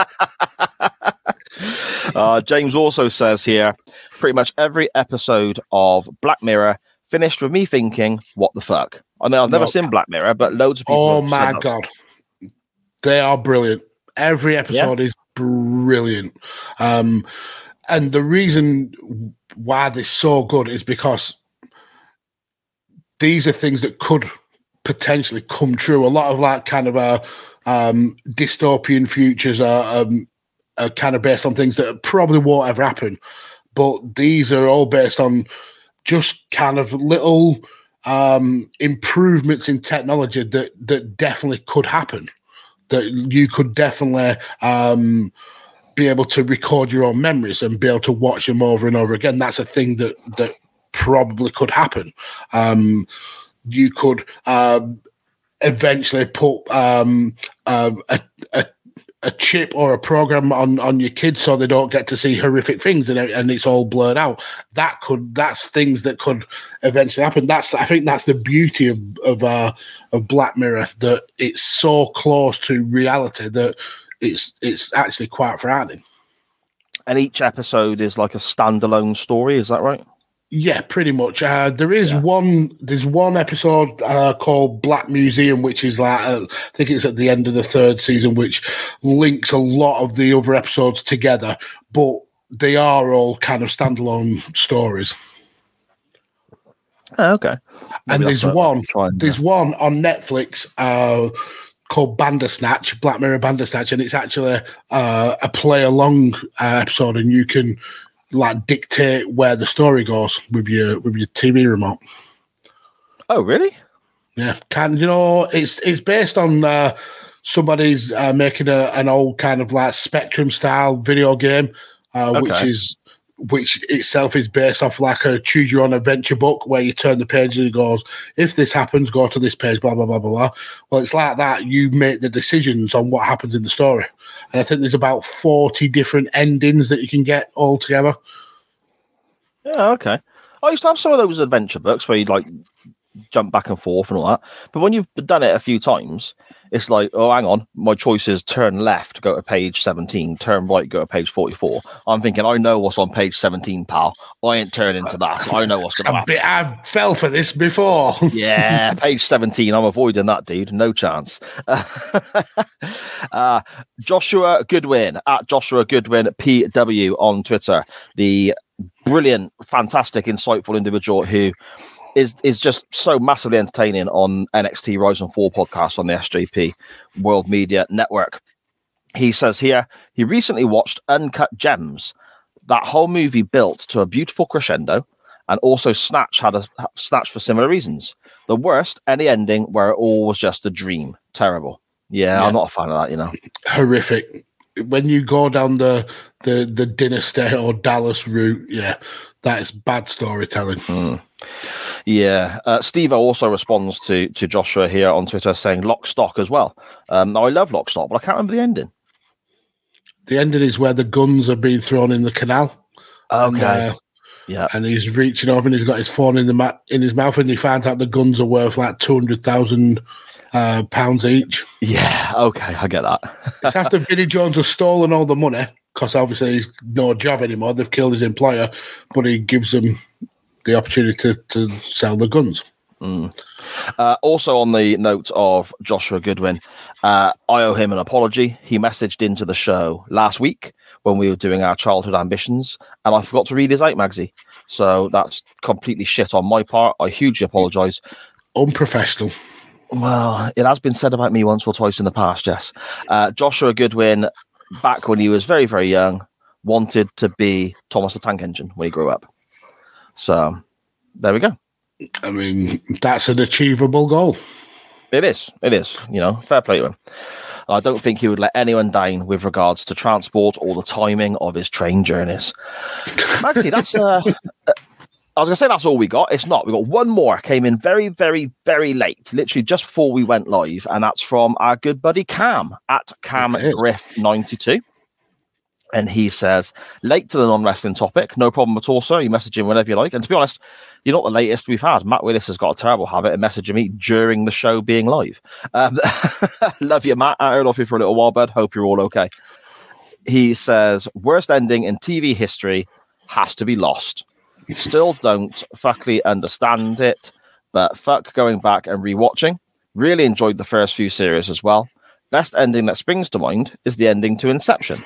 Now, we'll cover Inception first. I've never seen that, Mags. Shock.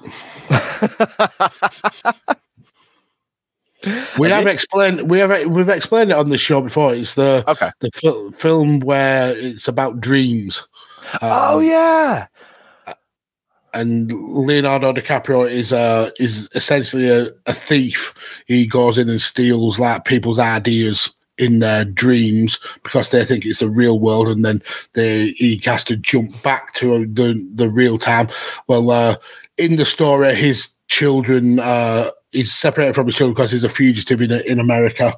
Um, but the end is he gets his children he gets to visit his children but um, you see a spinning top, which is his way to prove that the the world is in his real. He spins this top, and when it falls, he knows that is in real time.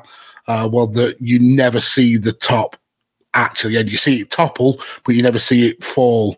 So it's always the it's the case of was he in still in a dream world, uh, or was he in real life and, and seeing his kids? And I think the the point is he he accepted whatever reality it was to be his reality, and, and he got to spend the time with his kids.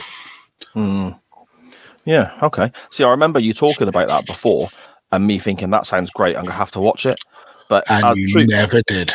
well, true to form, I completely forgot about it until now. So, yeah. And people, I think, I, I think people are familiar with how how things work with me and chain wrestling now. That's always going to be the way, you know. Um, the ending to Lost, we've covered that before on the show as well, haven't we? But yeah, what a pile of shit! What an absolute pile of shit! And I think he, he uh, Cam covers why so many people are pissed off of it and why they're still pissed off over a decade later. It's because the first few series were so good. Yeah, were like really, really good. And then it's almost like they had no end game for what the show was going to be about. So they just threw a load of shit at a wall and saw what's what was sticking, and you end up just being nonsensical. There's, I don't think there's a way to make sense of it. Mm. Yes, very true, mate. Very true. Uh, that brings us to the end of Twitter, I guess. Magsy, have, have you got any that stick to mind? Stick Yes. to mind? That's not the right. That, that's two different sayings that I tried to squeeze into one, isn't it? But did you mean come to mind by any chance? Come to mind and stick out, not stick to mind. Magsy, have you got anything that sticks to your mind? Yeah. Not really. My mind is just just horrific. Um, Rob has uh, has come in with a late one. Ashes to Ashes was a, oh was a yeah. Yeah, Brilliant that and Life on Mars, uh, brilliant programs. Yeah, I absolutely love them. Um, for me, when it comes to TV programs, um, the most annoying thing is when shows get cancelled without finishing the storyline. And Yeah. two that massively stand out. Uh, there was a program called Revolution, which was about um, how the world coped with uh, when electricity was cut off. Um, and Okay. how how the uh, the US kind of broke into factions, um, and just as we were getting to the point where they maybe we're getting the electric back on and uh, uh, kind of getting back to some civilization, the show got cancelled with no definitive end whatsoever. Just absolutely pissed me off. Uh, and then there was another show called Alcatraz. Um, Oh, I yeah. think Sam Neill, who was in uh, Jurassic Park, was in it. Brilliant show. That show had me hooked from from the first episode. So essentially, it was about uh, Alcatraz had shut down many many years ago, but all of a sudden, these killers that were uh, that had died at Alcatraz suddenly started coming back to life to finish their crimes, I suppose. Uh, and this uh, this little unit had been uh, created to kind of track them down. Um, and then when you get to the end of the first season, where they've they've uh, basically killed and captured a lot of these uh, these old criminals, there's a reveal of a of a like a light board showing that these people hadn't just come back to San Francisco; they, they were all over the United States. And then we never get a second season. Clearly, it was setting up that this se- this second season would be more spread over the country. And that's it. We never got a second season. We never got any kind of definitive ending. It fucking pissed me off. It was annoying as fuck. So yeah, that See, that was annoying. Alcatraz, mate. There was a time when I was looking for a new show to watch. When, when I used to watch TV, and me and Shah would, you know, we'd have a box set. We'd sometimes be watching together. But I'd like to have one that I'd watch on my own because there was plenty of times. It's when I was out of work and I had a bit more time on my hands and so on. And Alcatraz came up, and I was like, "That looks amazing." So I It read really it. was. yeah, I read that it was cancelled, so I never watched it. But I was I, I'm gutted about that show being cancelled because the the, the the the I suppose the format or the description of it sounds incredible. Uh, is it worth watching even though it's cancelled, or should I just not bother? If if you if you've got access to it, yeah, absolutely uh, watch it. I think they're maybe what twelve episodes, something like yeah, that. I think it was twelve episodes I saw on Yeah. the thing. Yeah, but yeah, it is a really, really good show. Um, just prepare yourself when the light board is revealed. You're not getting any any definitive end. That is the end. perhaps we could write the end and just make our own on YouTube or something. I mean, you do that. Look at your grubby, like sex pest Dexter episodes that you've invented. I genuinely, it's like the Mandela effect. I genuinely thought that was the end of the show. In fact, I'm fairly certain it might still You have. A very corrupt mind, so Oh, okay. Anyway, uh, for me, Magsy, there's a few obvious ones. Um, Quantum Leap, the original series. Oh, I bet that boils your piss. Ah, see, now I don't know because when I first watched it when I was a kid, I was gutted because you know, spoiler alert for anyone who's not seen the show. Uh, Sam in the last episode, he leaps around, he's putting right what once went wrong and all this sort of stuff. He's given the opportunity to leap somewhere of his choosing. He wants to go home, but he can't. He's going to help his best friend. And the screen fades to black, and then it says Dr. Sam Beckett never returned home. And they spelled his his name wrong as well on it. And they spelled his name wrong, yes, amazingly. Now, that was because they were supposed to be having another season, but it was cancelled. So they had to know, scrap together an ending very quickly and so on. Initially, as, as a kid, I was gutted.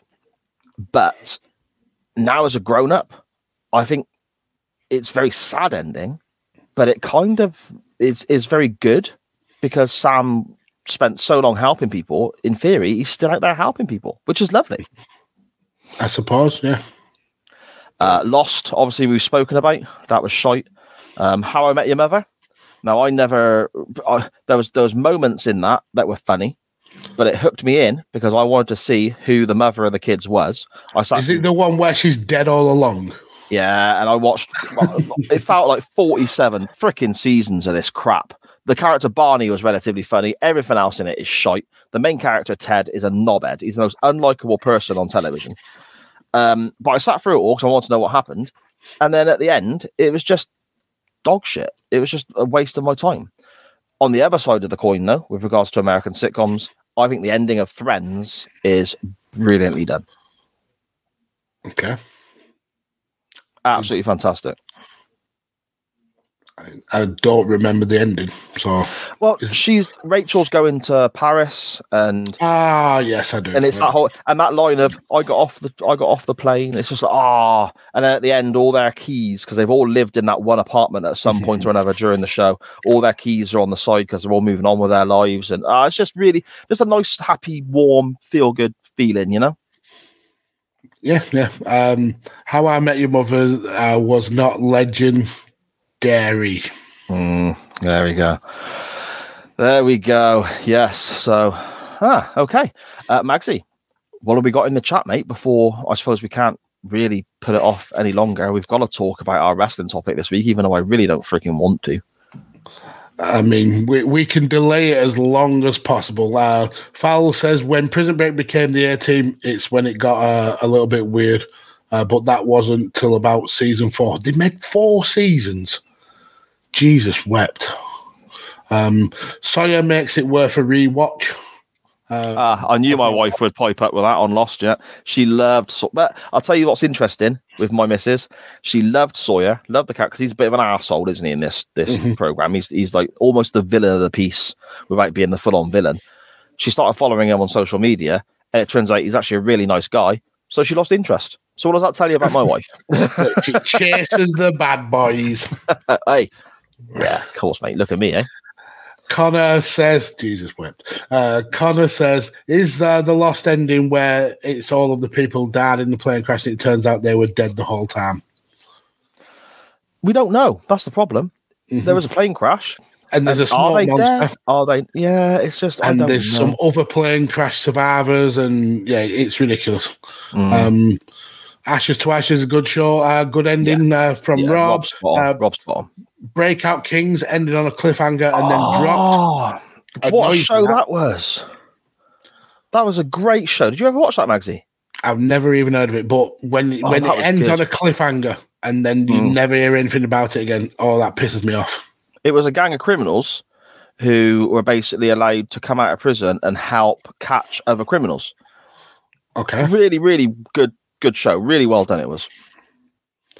Never, never heard of it. I may look it up, uh, but if it ends on a cliffhanger, I'll probably just be very, very angry. Uh, Connor says Revolution was an NBC show that he watched when he was younger, and NBC's uh, reasons for the cancellation was low ratings. I mean, that's the reason pretty much all the time uh, for for low ratings. Um, even if people do like the show, they don't really care unless everybody likes the show.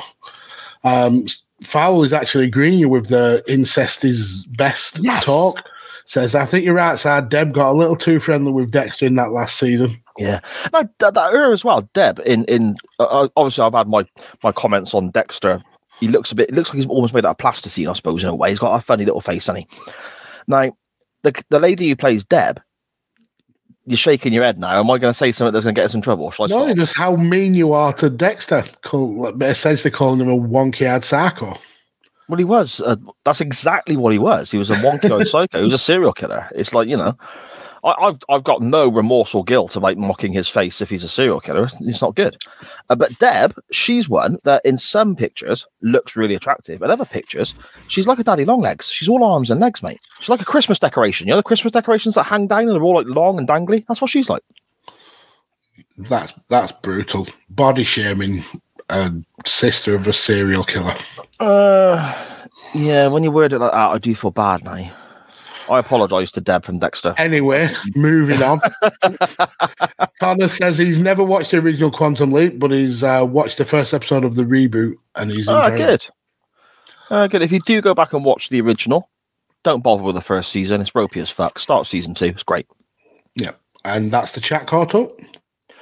Awesome stuff. Wow. Uh, is it awesome? Because I suppose it kind of only leaves one thing for us to do, Magsy, doesn't it? let's get ready to rumble!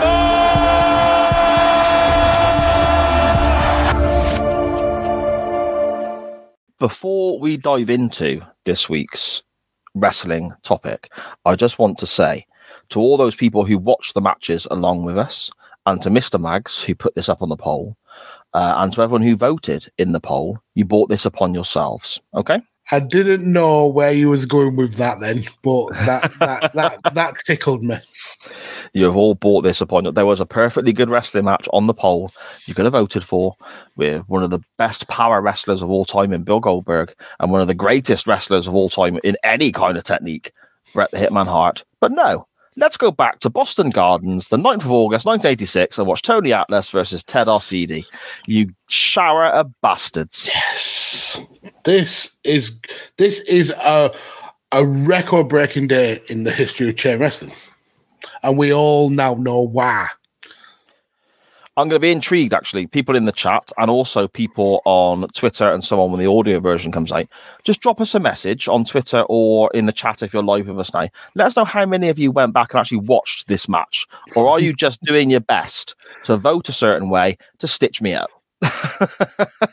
Mr. Mags, do you want to talk us through a little bit of this wrestling contest, then, my friend? Absolutely not. I want you to take the lead on it, sir.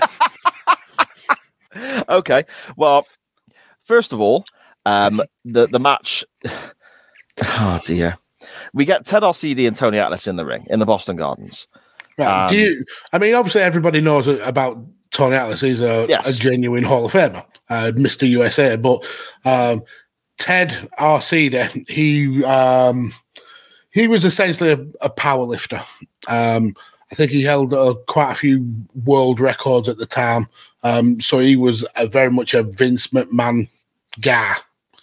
Um, I did. It's, it's Joshua Goodwin, brilliant. Yeah, Joshua Goodwin was one of your biggest supporters on this week's poll, my friend. He was very keen on Twitter for people to vote this way.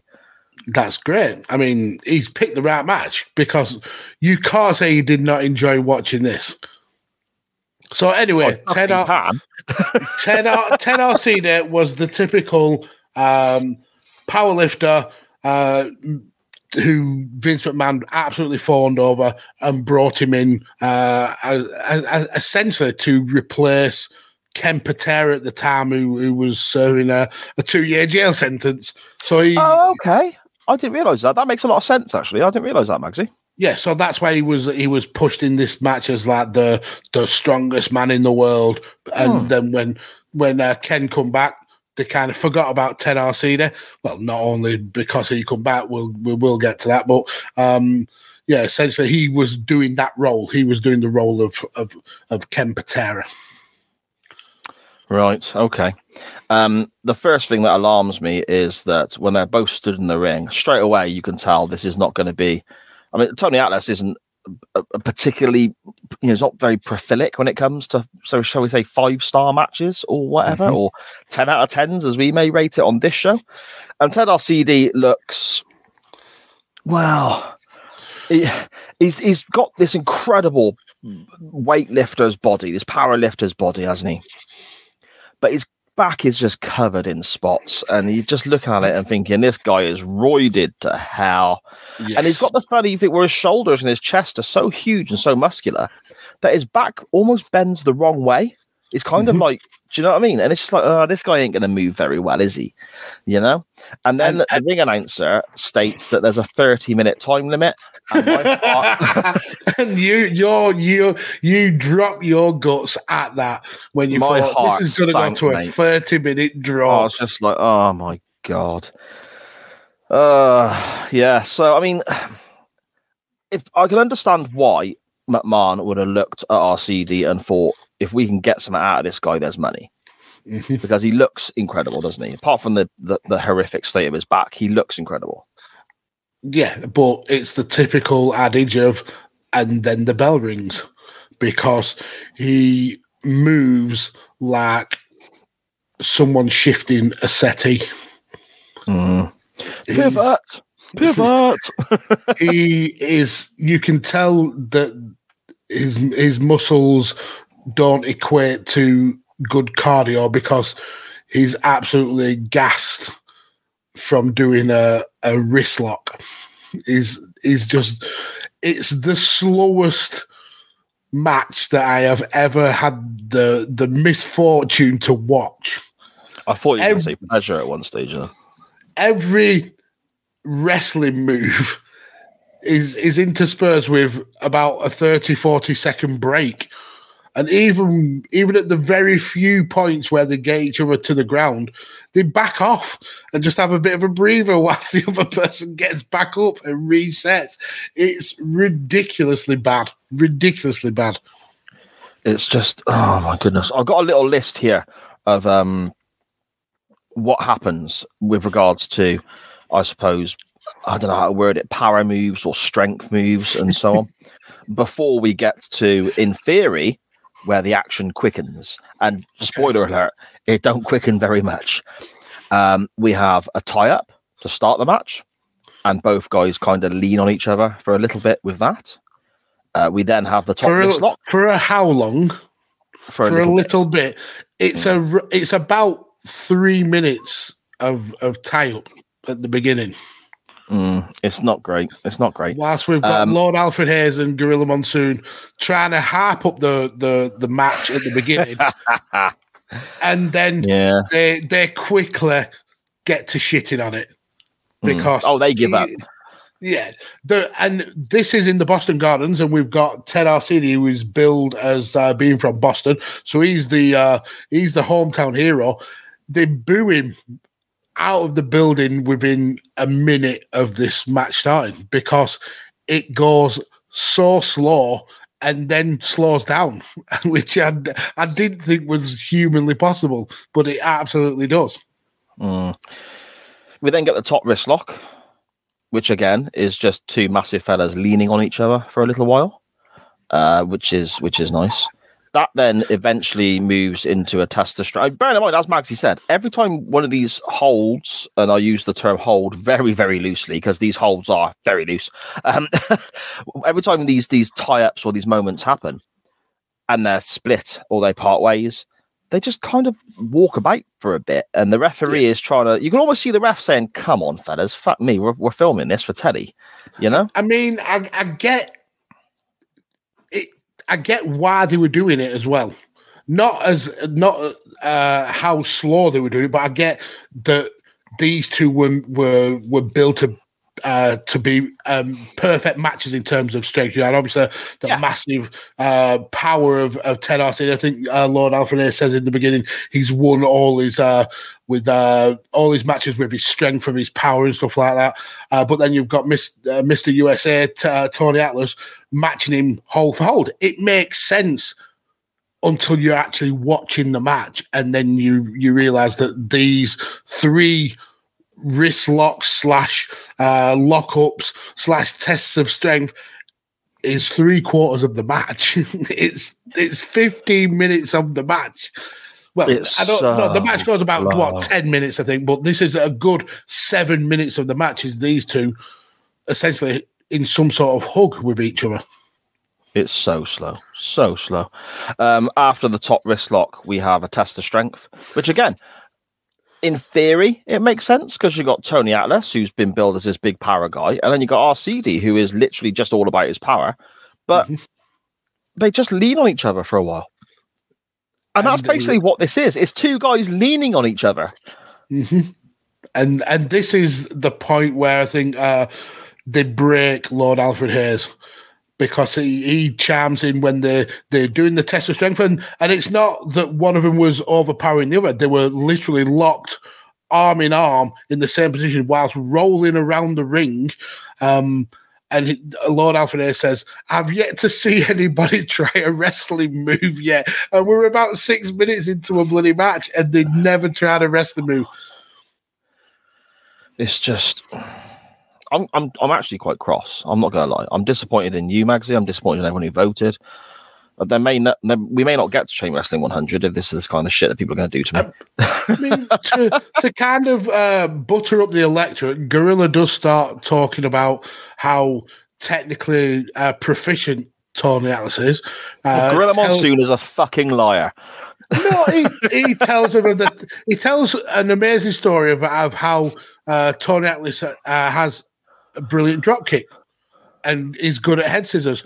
Later in the match, we see just how brilliant that drop kick actually is. Uh, but Well, before we get there, head, before we get there, we get the first high spot of the match when Tony Atlas grabs the head of Ted Arcidi, jumps seven, maybe eight inches off the ground and delivers a headbutt. Just, and That's and the point I was um I was going to say about Magsy. That's my my mark there for when the the action speeds up a touch. That's Well, the moment. It slows down a little bit after that because Ted Arcidi falls like he's been shot Mm. from this. It's like, oh, Oh dear. but after that, I mean, neither guy. And again, this is now. I'm I'm basically looking at Tony Atlas here with this because in theory, Tony Atlas he's, he's been around the block a bit, hasn't he? He's wrestled in, in different territories and he's been a wrestler for much longer than Ted Arcidi has. Surely Tony Atlas should kind of have a bit more of an idea.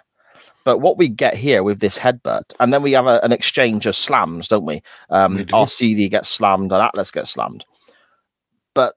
That sounds like there's an exchange. That sounds like there's actually something happening. There's not. There's the headbutt, and then Atlas just stands there and looks at his opponent until he gets up, Mhm. and then Arcidi slams Atlas, and Arcidi walks around for a little bit, waiting for his opponent to get up, and then Atlas then slams Arcidi. who walks around to wait for him to get up. And Now, then after, just drop an elbow, just just follow up, just do something. I get that, but they couldn't be asked. They really couldn't give a shit. And there's a reason why they couldn't give a shit, which we'll get to at the end of the match. But uh, after we get that uh, brief technical wrestling clinic, shall we say, we we go to another rest hold, another lockup. which uh, Ace starts to say, "Oh, they're not moving that fast," and Monsoon goes, "Both guys are walking around the ring like they're on death's door, and I think rigor mortis will be setting in at any moment." I mean, you've got to watch this match for the comedy of, of Gorilla and Ace shitting on a match. It's absolutely brilliant. You mentioned rigor mortis setting in and so on there. I actually think that when you put the Katie Vick segment into the Hall of Lame in a, a couple of weeks back, Katie Vick was moving more than Tony Atlas and Ted Arcidi was in this match.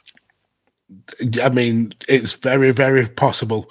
Um, and then we get to probably the most gifable um, part of the match the best clothesline you will ever see Oh in the history of the world. Now, these two, uh, these two guys struggle to even do um, uh, the Irish Whip. They, they, there is no chemistry between the two whatsoever. Um, but Ted Arcidi whips uh, uh, Tony Atlas into the ropes. Tony comes uh, comes back to him as ho- hopefully uh, expecting the clothesline, only to be met with a very light brush against his his chest.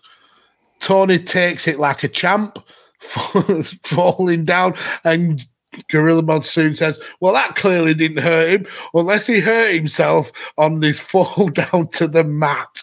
It's it was just grim, absolutely. grim. Oh, it's just fucking awful. I just No, I- it's not- not, awful because you know what comes next.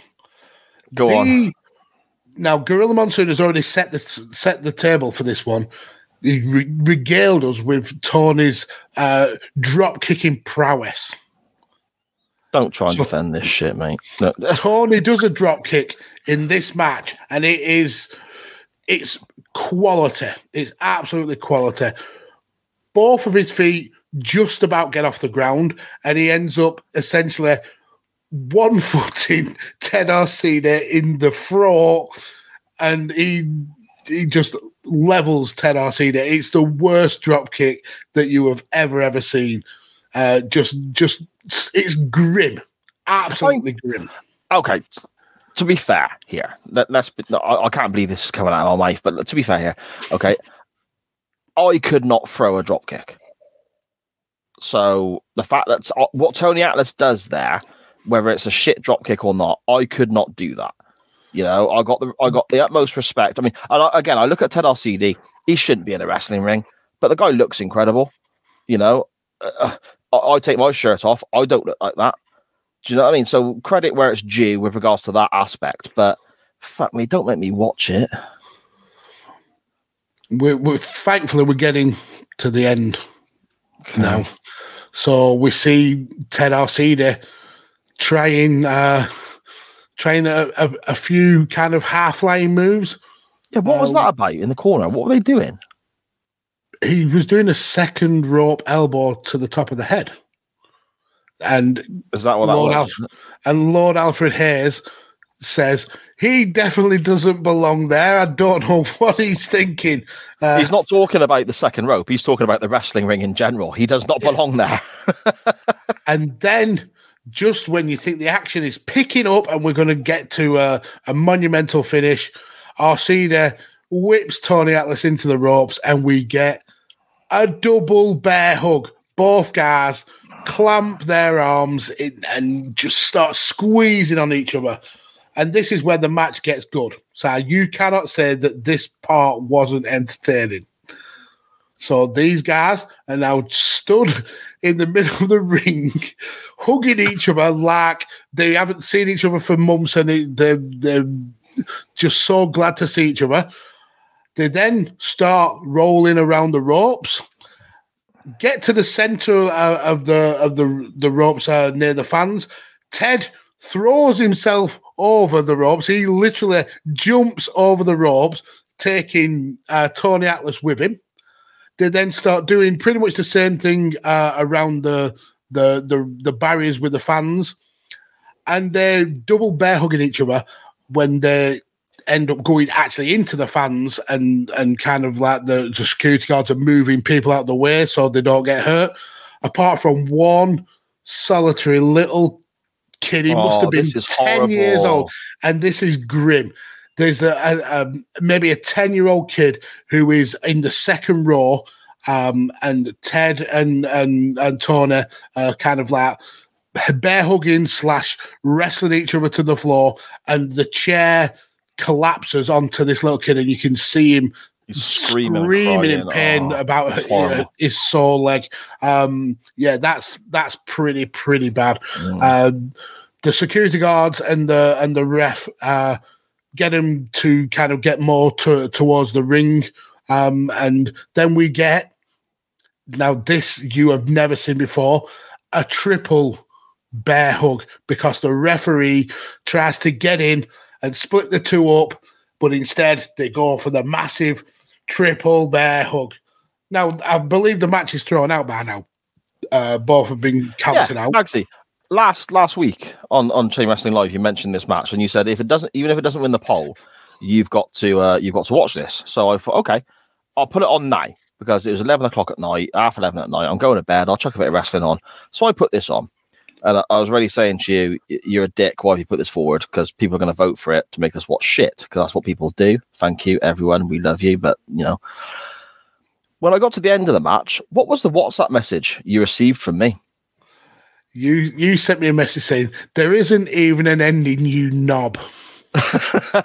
There's not even a fucking finish, you knob. but, but there is a finish because they uh, the ref calls the match out.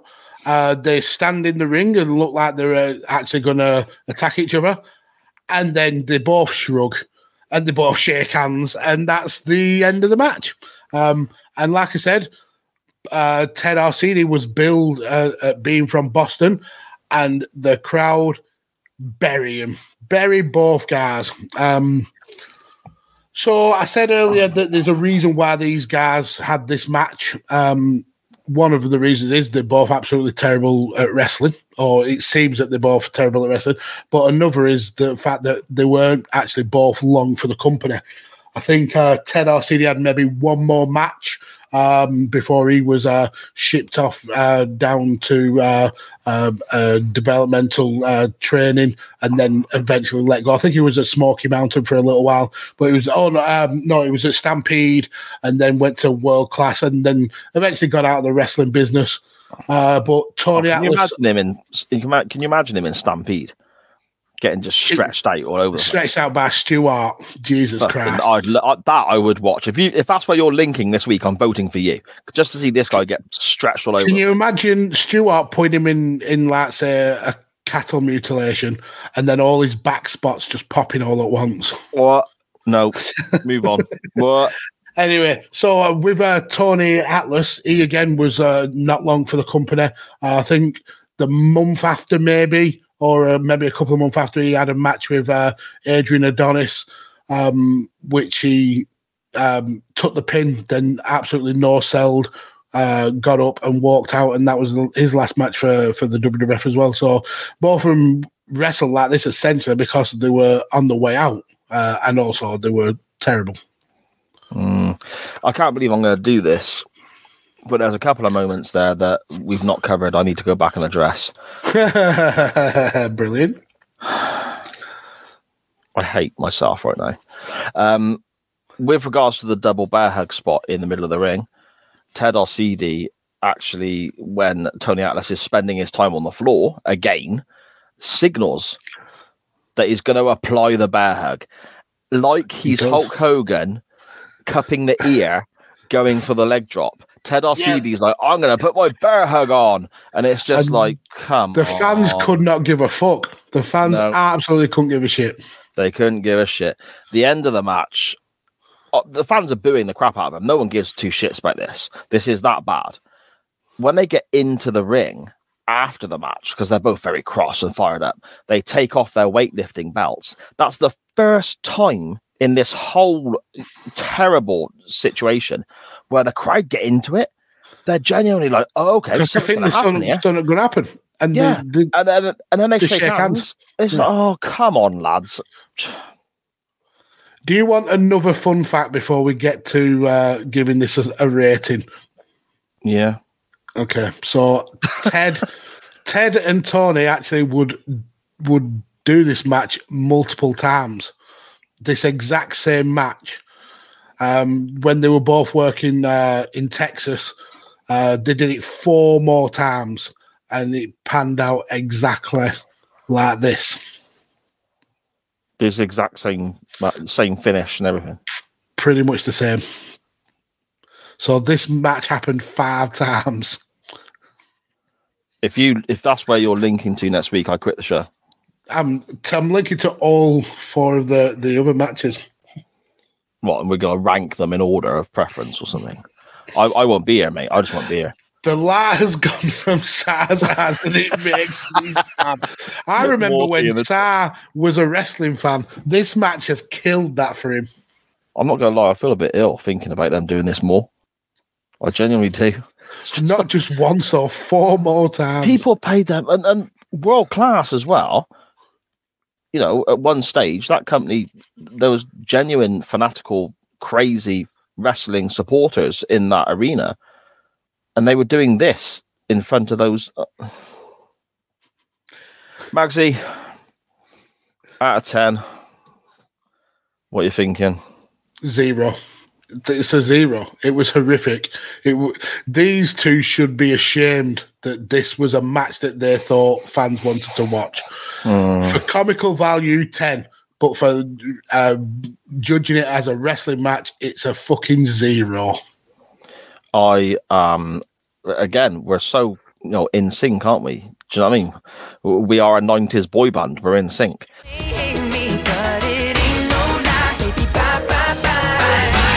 Because again, I'm agreeing with you. It's a fucking zero from me too. And the fact that I've given it, the fact that I've given it a zero, I feel incredibly generous. It should be minus five stars. it's just oh, it's just these guys are stealing a living at this stage. it's Which I said- ridiculous, isn't it? I suppose from that aspect, in a way, they've done this and it's terrible, but they've been paid. They've gone to world class. Now, don't get me wrong. Done it over and over and over again and got paid. Fritz von it. Fritz von Erich uh, and, and world class wrestling, uh, they were they weren't the best payers in the territory days. They were they were not um, uh, renowned for uh, uh, you know big you know big money coming towards certain guys who were not Avon von Erich and so on. But they still made money off this another four times, five times. So on that aspect, you know, fair play to him. Much respect because th- that takes Well, some no, audacity. no respect. No respect for pulling this bollocks off. Silly bookers for letting him do it. Yeah, Yeah, fair enough, mate. Fair enough. Uh, shall we dive through the chat very quickly before we link anywhere? Because then when we do link, we tend to have to dive back in the chat because people are talking about our links, Magsy. So I think this could be a nice little way to finish the show and wash our minds of the awfulness we've just covered. Well, firstly, Rob says he watched it. It, wa- it wasn't great, but at least the tests of strength looked more realistic than flips that don't get sold or that I'll hit you and you'll hit me spot. So at least Right, it was okay. wrestling. No, no, no, no, no, no, no. I would rather watch the Young Bucks do 47 backflips that make no sense than this dog shit. I would rather watch two guys in New Japan trade forearms again that make no sense than this dog shit. I don't buy into that at all. I'm so sorry, but no. This is I, I no. Connor says, I had trouble finding this match to watch, and dear God, I wish I hadn't found it. Oh, brilliant. Absolutely brilliant. I Um, feel guilty now because I tried to help him find it. Josh said he watched it and it was Battle of the Backner. And then we get a little bit of cross cross promotion. Says, uh, Hi, Sharon, how do I tag you? Technology sucks. Powell Palace and NXT crossover. So Yeah, we're getting a little good. bit of crossover there. Um, see you in 2030 then. just to end that. Scottish Danny rest hold. The whole fucking match was that just one long rest hold. Mm. And you know it's going to be bad when Tony Atlas is the ring general. That's Absolutely. Goodwin as again, yeah. I mean, with regards to that comments back and forth between Goodwin and my wife, Sharon said she's joining NXT Rise and Fall when Adam Cole joins, but for wrestling reasons only.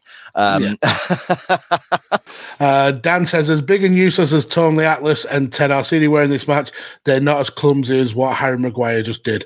Oh, he's he's probably just celebrated scoring an own goal again, hasn't he? so I totally forgot England were playing. And do you know what?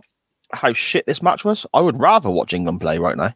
Jesus wept. They were, they were awful the other day. Um, Rob says, to be fair, there aren't enough draws in wrestling, so that's a plus. No, there is no plus to spin on this match, Rob. Is Rob just all. trying to get a reaction out of me now? Is he? Is he trying you, to get me yeah. fired up? We'll see Ted soon uh, on NXT pretty soon, sir. Ted Backner, RC, then Jesus, his Backner was so bad. Was it so made bad. it made Jinder Mahal look like he had smooth skin. At least when when Ted Arcidi gets slammed, it's not going to pop anything because his back is arched the wrong way.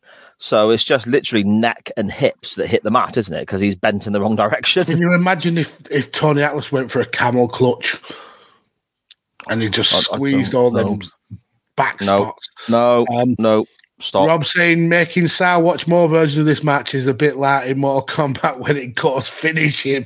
I will. then- I will retire from wrestling podcasting. I would. the, the that- Council of Dans, both with the same comment, not just a zero, a fucking zero, not just a zero, a fucking zero. Uh, more with the audacity to plug his own podcast here. Cheap plug for Chocovision that goes live on our podcast tomorrow, featuring. Nope, check it out. Jump on it. I mean, I am doing. That's what I was doing. I was. It was exactly what I was saying. plug. Sorry, man. You did. Sorry. It features me, and I get very angry about bubbly chocolate. So if you like tormenting me, you'll you'll enjoy this uh this episode. And yeah, uh, he says an Essex Oompa Loompa, uh, Fitch. He embarrassed himself. Let's just put it that way. Well, And- you know, seeing you get angry about bubbly chocolate, I'm not being funny. Gimmick's been done, mate. Do you know what I mean? We're the original. I know, but these take it too far. Too Okay. far. Um, Dan Griffin says uh, that Harry Maguire gave the ball away and promptly uh, kicked uh, Musiala, um, giving away a penalty. That's brilliant. Um, Arcidi's back there would be like mashed potato going through the masher. Oh, don't. Oh my god, That's grim. that is grim. That is grim. Okie dokie then. Now, Mr. Mags, with very much bated breath and concern in my mind and trepidation in my voice, where do you want to take us next week? Okay. So I spoke about how this match happens four more times. Well, I've found the links to those matches. So that's where we're going. Not really. I'm only joking. so, Ted Ted Arcidi was billed uh, at being from Boston, Massachusetts. Um, no, he wasn't from there. I think he was from like somewhere like in in. Oh no, he was actually from New York. So that got me thinking of who else. Uh, what other wrestlers are from Boston? And another, I found another wrestler who was billed from being from Boston, but they wasn't actually from Boston. Uh, a wrestler called Curtis Jonathan Hussey. He was actually born in Portland, in Maine, but he was billed as being from Washington. I mean, you may know him as uh, uh, in NWA as Dirty Dango, or you may know him as uh, Johnny Curtis. You- Okay. you'll probably know him more as Fandango.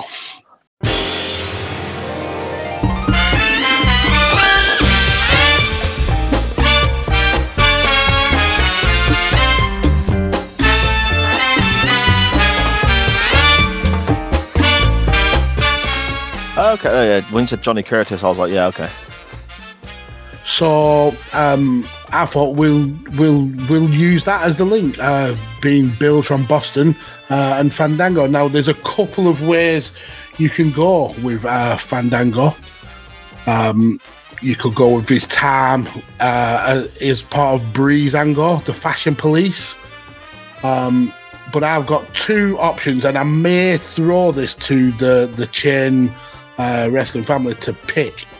Now, the first option is his actual wrestling debut, which was at WrestleMania 29 when he faced Chris Jericho, which absolutely would be a, a, a fan pick.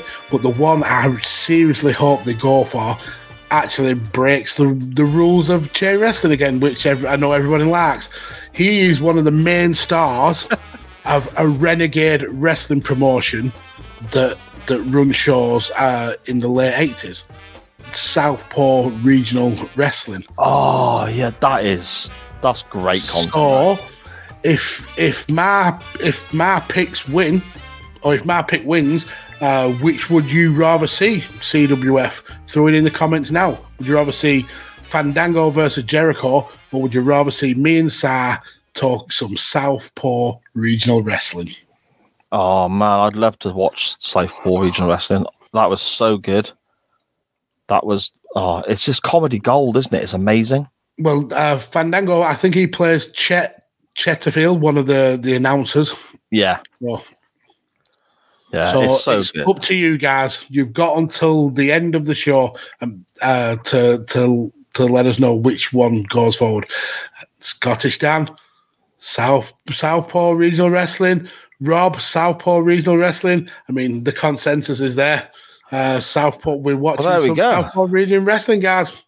So, what are we gonna what are we gonna decide upon? Are we gonna watch because they're quite short, aren't they? T- like ten minutes, fifteen minutes, or something like We're gonna watch them all. Yeah, that's what I was. That's what I was gonna say. If they're that short, should we just review the whole thing if your selection wins? Yeah, absolutely, we should. Yeah. Okay. Sounds good. Sounds good. regional wrestling. I mean, we can we there'll be bits we can skirt over, but we can cover the Mm-hmm. main overarching like stories because there's the Mm. the um the one women wrestler that they get, and they don't. How do you hire one? What are we going to do with one? it is very good. It is very good. Uh, my option on the poll, which after making me go through what I've gone through this week, bearing in mind this weekend as well, Scottish Danny and I recorded Nitro Nights and we watched Uncensored 96. So for one of my podcasts, I had to watch one of the worst pay per views I've ever seen. And for my other podcast, I had to watch one of the worst matches I've ever seen. So So a great a little bit of you. love, a little bit of love my way wouldn't go amiss. Okay, that's all I'm saying. Uh, I'm concerned that the CWF and wrestling fans in general look at the era of the mid 80s as just being slow, ploddy blokes do yeah doing shit.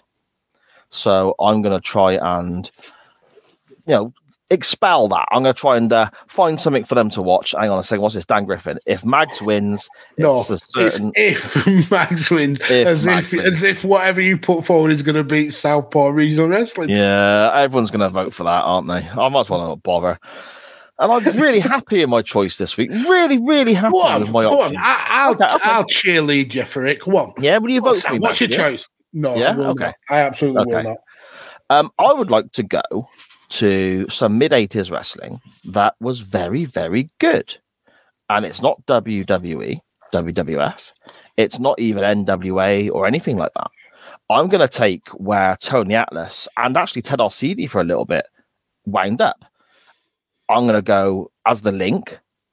Ted Arcidi, Tony Atlas ended up in world class in Texas. I'm going to look at world class and I'm going to take what won the Wrestling Observer newsletter feud of the year in 1983 and 1984, and also the match of the year in 1984.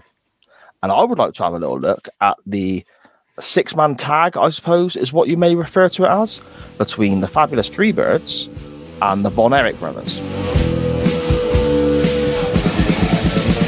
I'm going to your This ain't no home sweet home, home sweet misery. We knew when we got here, they tried to put us away. But when they see us walk down the street, they ran the other way. Back free Atlanta, yeah. Back free in the whole USA. Back free, nasty and high. The further down the you went, the better it It's three versus three, no rules, absolute chaos. Uh, it's it's bedlam. It's one of the hottest crowds that you can imagine outside of CM Punk in Chicago, I guess. It's just an incredible sight, and this is where World Class and the Freebirds and the Von Erich feud was, was probably at its peak. I mean, they did it for a few more years with some great moments, but this was a really important occasion. And I thought, with regards to that, seeing as Magsy likes to break the rules all the time, we could potentially go down and have a little bit of a history lesson with regards to the Freebirds and the Von Erichs storyline and how well written that was, involving Ric Flair, the NWA World Title, and all that sort of stuff. So that's my choice. We're going to go to 1984 and the Freebirds versus the Von Erichs. Three versus three, anything goes. It's a bloodbath, and it's great. But I don't think anyone gives a shit. So So, so tune in next week when we'll be discussing Lance Catamaran before he gets his job in in Utica, New York. yeah, yeah. Comment by UTT Rob in the chat there is absolutely brilliant. He was actually in it. He's actually in Southpaw Regional Wrestling as well. Mm. Well, Southpaw Regional Wrestling is very heavily based upon some of the aspects of the territory days, isn't it? That's the whole point of it. And that's what makes it so funny because it's mocking almost what I've put forward as the serious choice. So, Except Ah. no, no, no wrestling whatsoever. no, there we go. There we go. So, those are your choices for next week's Chain Wrestling Live. Your poll options are a big, I suppose, overview of Southpaw Regional Wrestling from the WWE Network and the comedy gold that we have there, or we have the Freebirds versus the Von Erichs. Uh, I believe it was Independence Day, July 4th, 1984, three versus three. And I, and I look back at the Von Erich feud with the Freebirds, which made that territory. And, you know, I, I hate you all. So, But you have to promise that you will put up the Freebirds and Von Erichs again on another poll because you've just you've just going up against like Brazil 1970 with Southpaw. this is true. This is true. I think that with um with with the 84 match, we are mocking everything that Star loves. Dan We've Griffin in the chat. We've hell. absolutely You are, oh, honestly, I'm gonna go. I'm gonna go to bed and cry. I'm gonna be. I'm gonna be just led there in the in the fetal position, just bawling my eyes. I. I guarantee you are now like regretting saying, "Yeah, we'll do this holiday episode," but you were thinking, "No, I wish he'd have just took the week off. I could have got a guest in. We could have talked some really good wrestling." but no, he's made me watch this bollocks, and now I have to watch some people taking the piss out of everything I love about wrestling. Yeah, yeah, there is that. It feels almost like um, I'm I'm being bullied a bit. I'm not gonna lie. I'm being victimized. I'm being picked on here. No, not so whatsoever. I know you like watching Southpaw Regional Wrestling. Oh yeah, totally. I've I've, I've watched it back before a long time ago, and I remember loving it. So if that does win, the, uh, if that does win the podcast. yeah, if the they make the point? choice. yeah, I might as well just announce it next week on Chain Wrestling Live. Save everyone the, the bother of having to actually vote. Yeah, there we go. The poll will be up for everyone. Potentially, just one option on it. On uh, after the audio version is released midweek, so make sure you retweet, you vote away, and so on. Ah, Magsy, interesting show, mate. Interesting show. It's been a belter. This has been the best show ever. Every week we get better and better by watching ironically worse and worse wrestling. Yeah, indeed, indeed. Do you want to let everyone know whereabouts they can find you online so you can just blank them and ignore them? He doesn't even respond to you. Why'd you vote for him? Because I pick the best picks anyway. Follow me down here on Twitter at PodfatherMags or on TikTok at MagsAllPods and vote Southpaw because this show is for sale. oh dear me. Uh, you can follow me on twitter at sjp words and uh, more, most importantly you follow the network on twitter and facebook at sjp world media and that's where you'll get links to all the shows and search sjp world media on all your podcast platforms. Um, all the stuff we've got going on nitro nights nxt rise and fall all the sci-fi stuff with doctor who the waiting room coming back this friday. Uh, loads of great content there. Modern day wwe from various different aspects as well so much to listen to. Uh, just just chuck us all a follow get involved. Let us know what you like let us know what you dislike and we'll cater the network to your tastes effectively. But there will be no babylon 5 podcast rob. I'm very sorry. And you can follow this show on facebook instagram twitter and that tiktok thingamy at chain underscore wrestling. That's at chain underscore wrestling. Thank you so so much to everybody for joining us at this earlier time i mean effectively we'd still just be running through our intros now on most weeks but um, here we are a couple of hours earlier and everyone still joined us it means so much Magsy, doesn't it when we change the day change the time it doesn't happen very often but when we do it, it's fantastic that everyone joins us Yeah, we we love the fact that you have taken this ridiculous show to to your hearts, and yeah, you are absolutely amazing. You make the show. It's as simple and clear as that. Mm-hmm. Yeah, one hundred percent, one hundred percent. Magsy, I'm off now, my friend, to continue writing my Dexter incest and Doctor Who three Willy porn. Uh, I will speak to you next week, my friend. And I'm off back on my hollybobs. Goodbye, folks.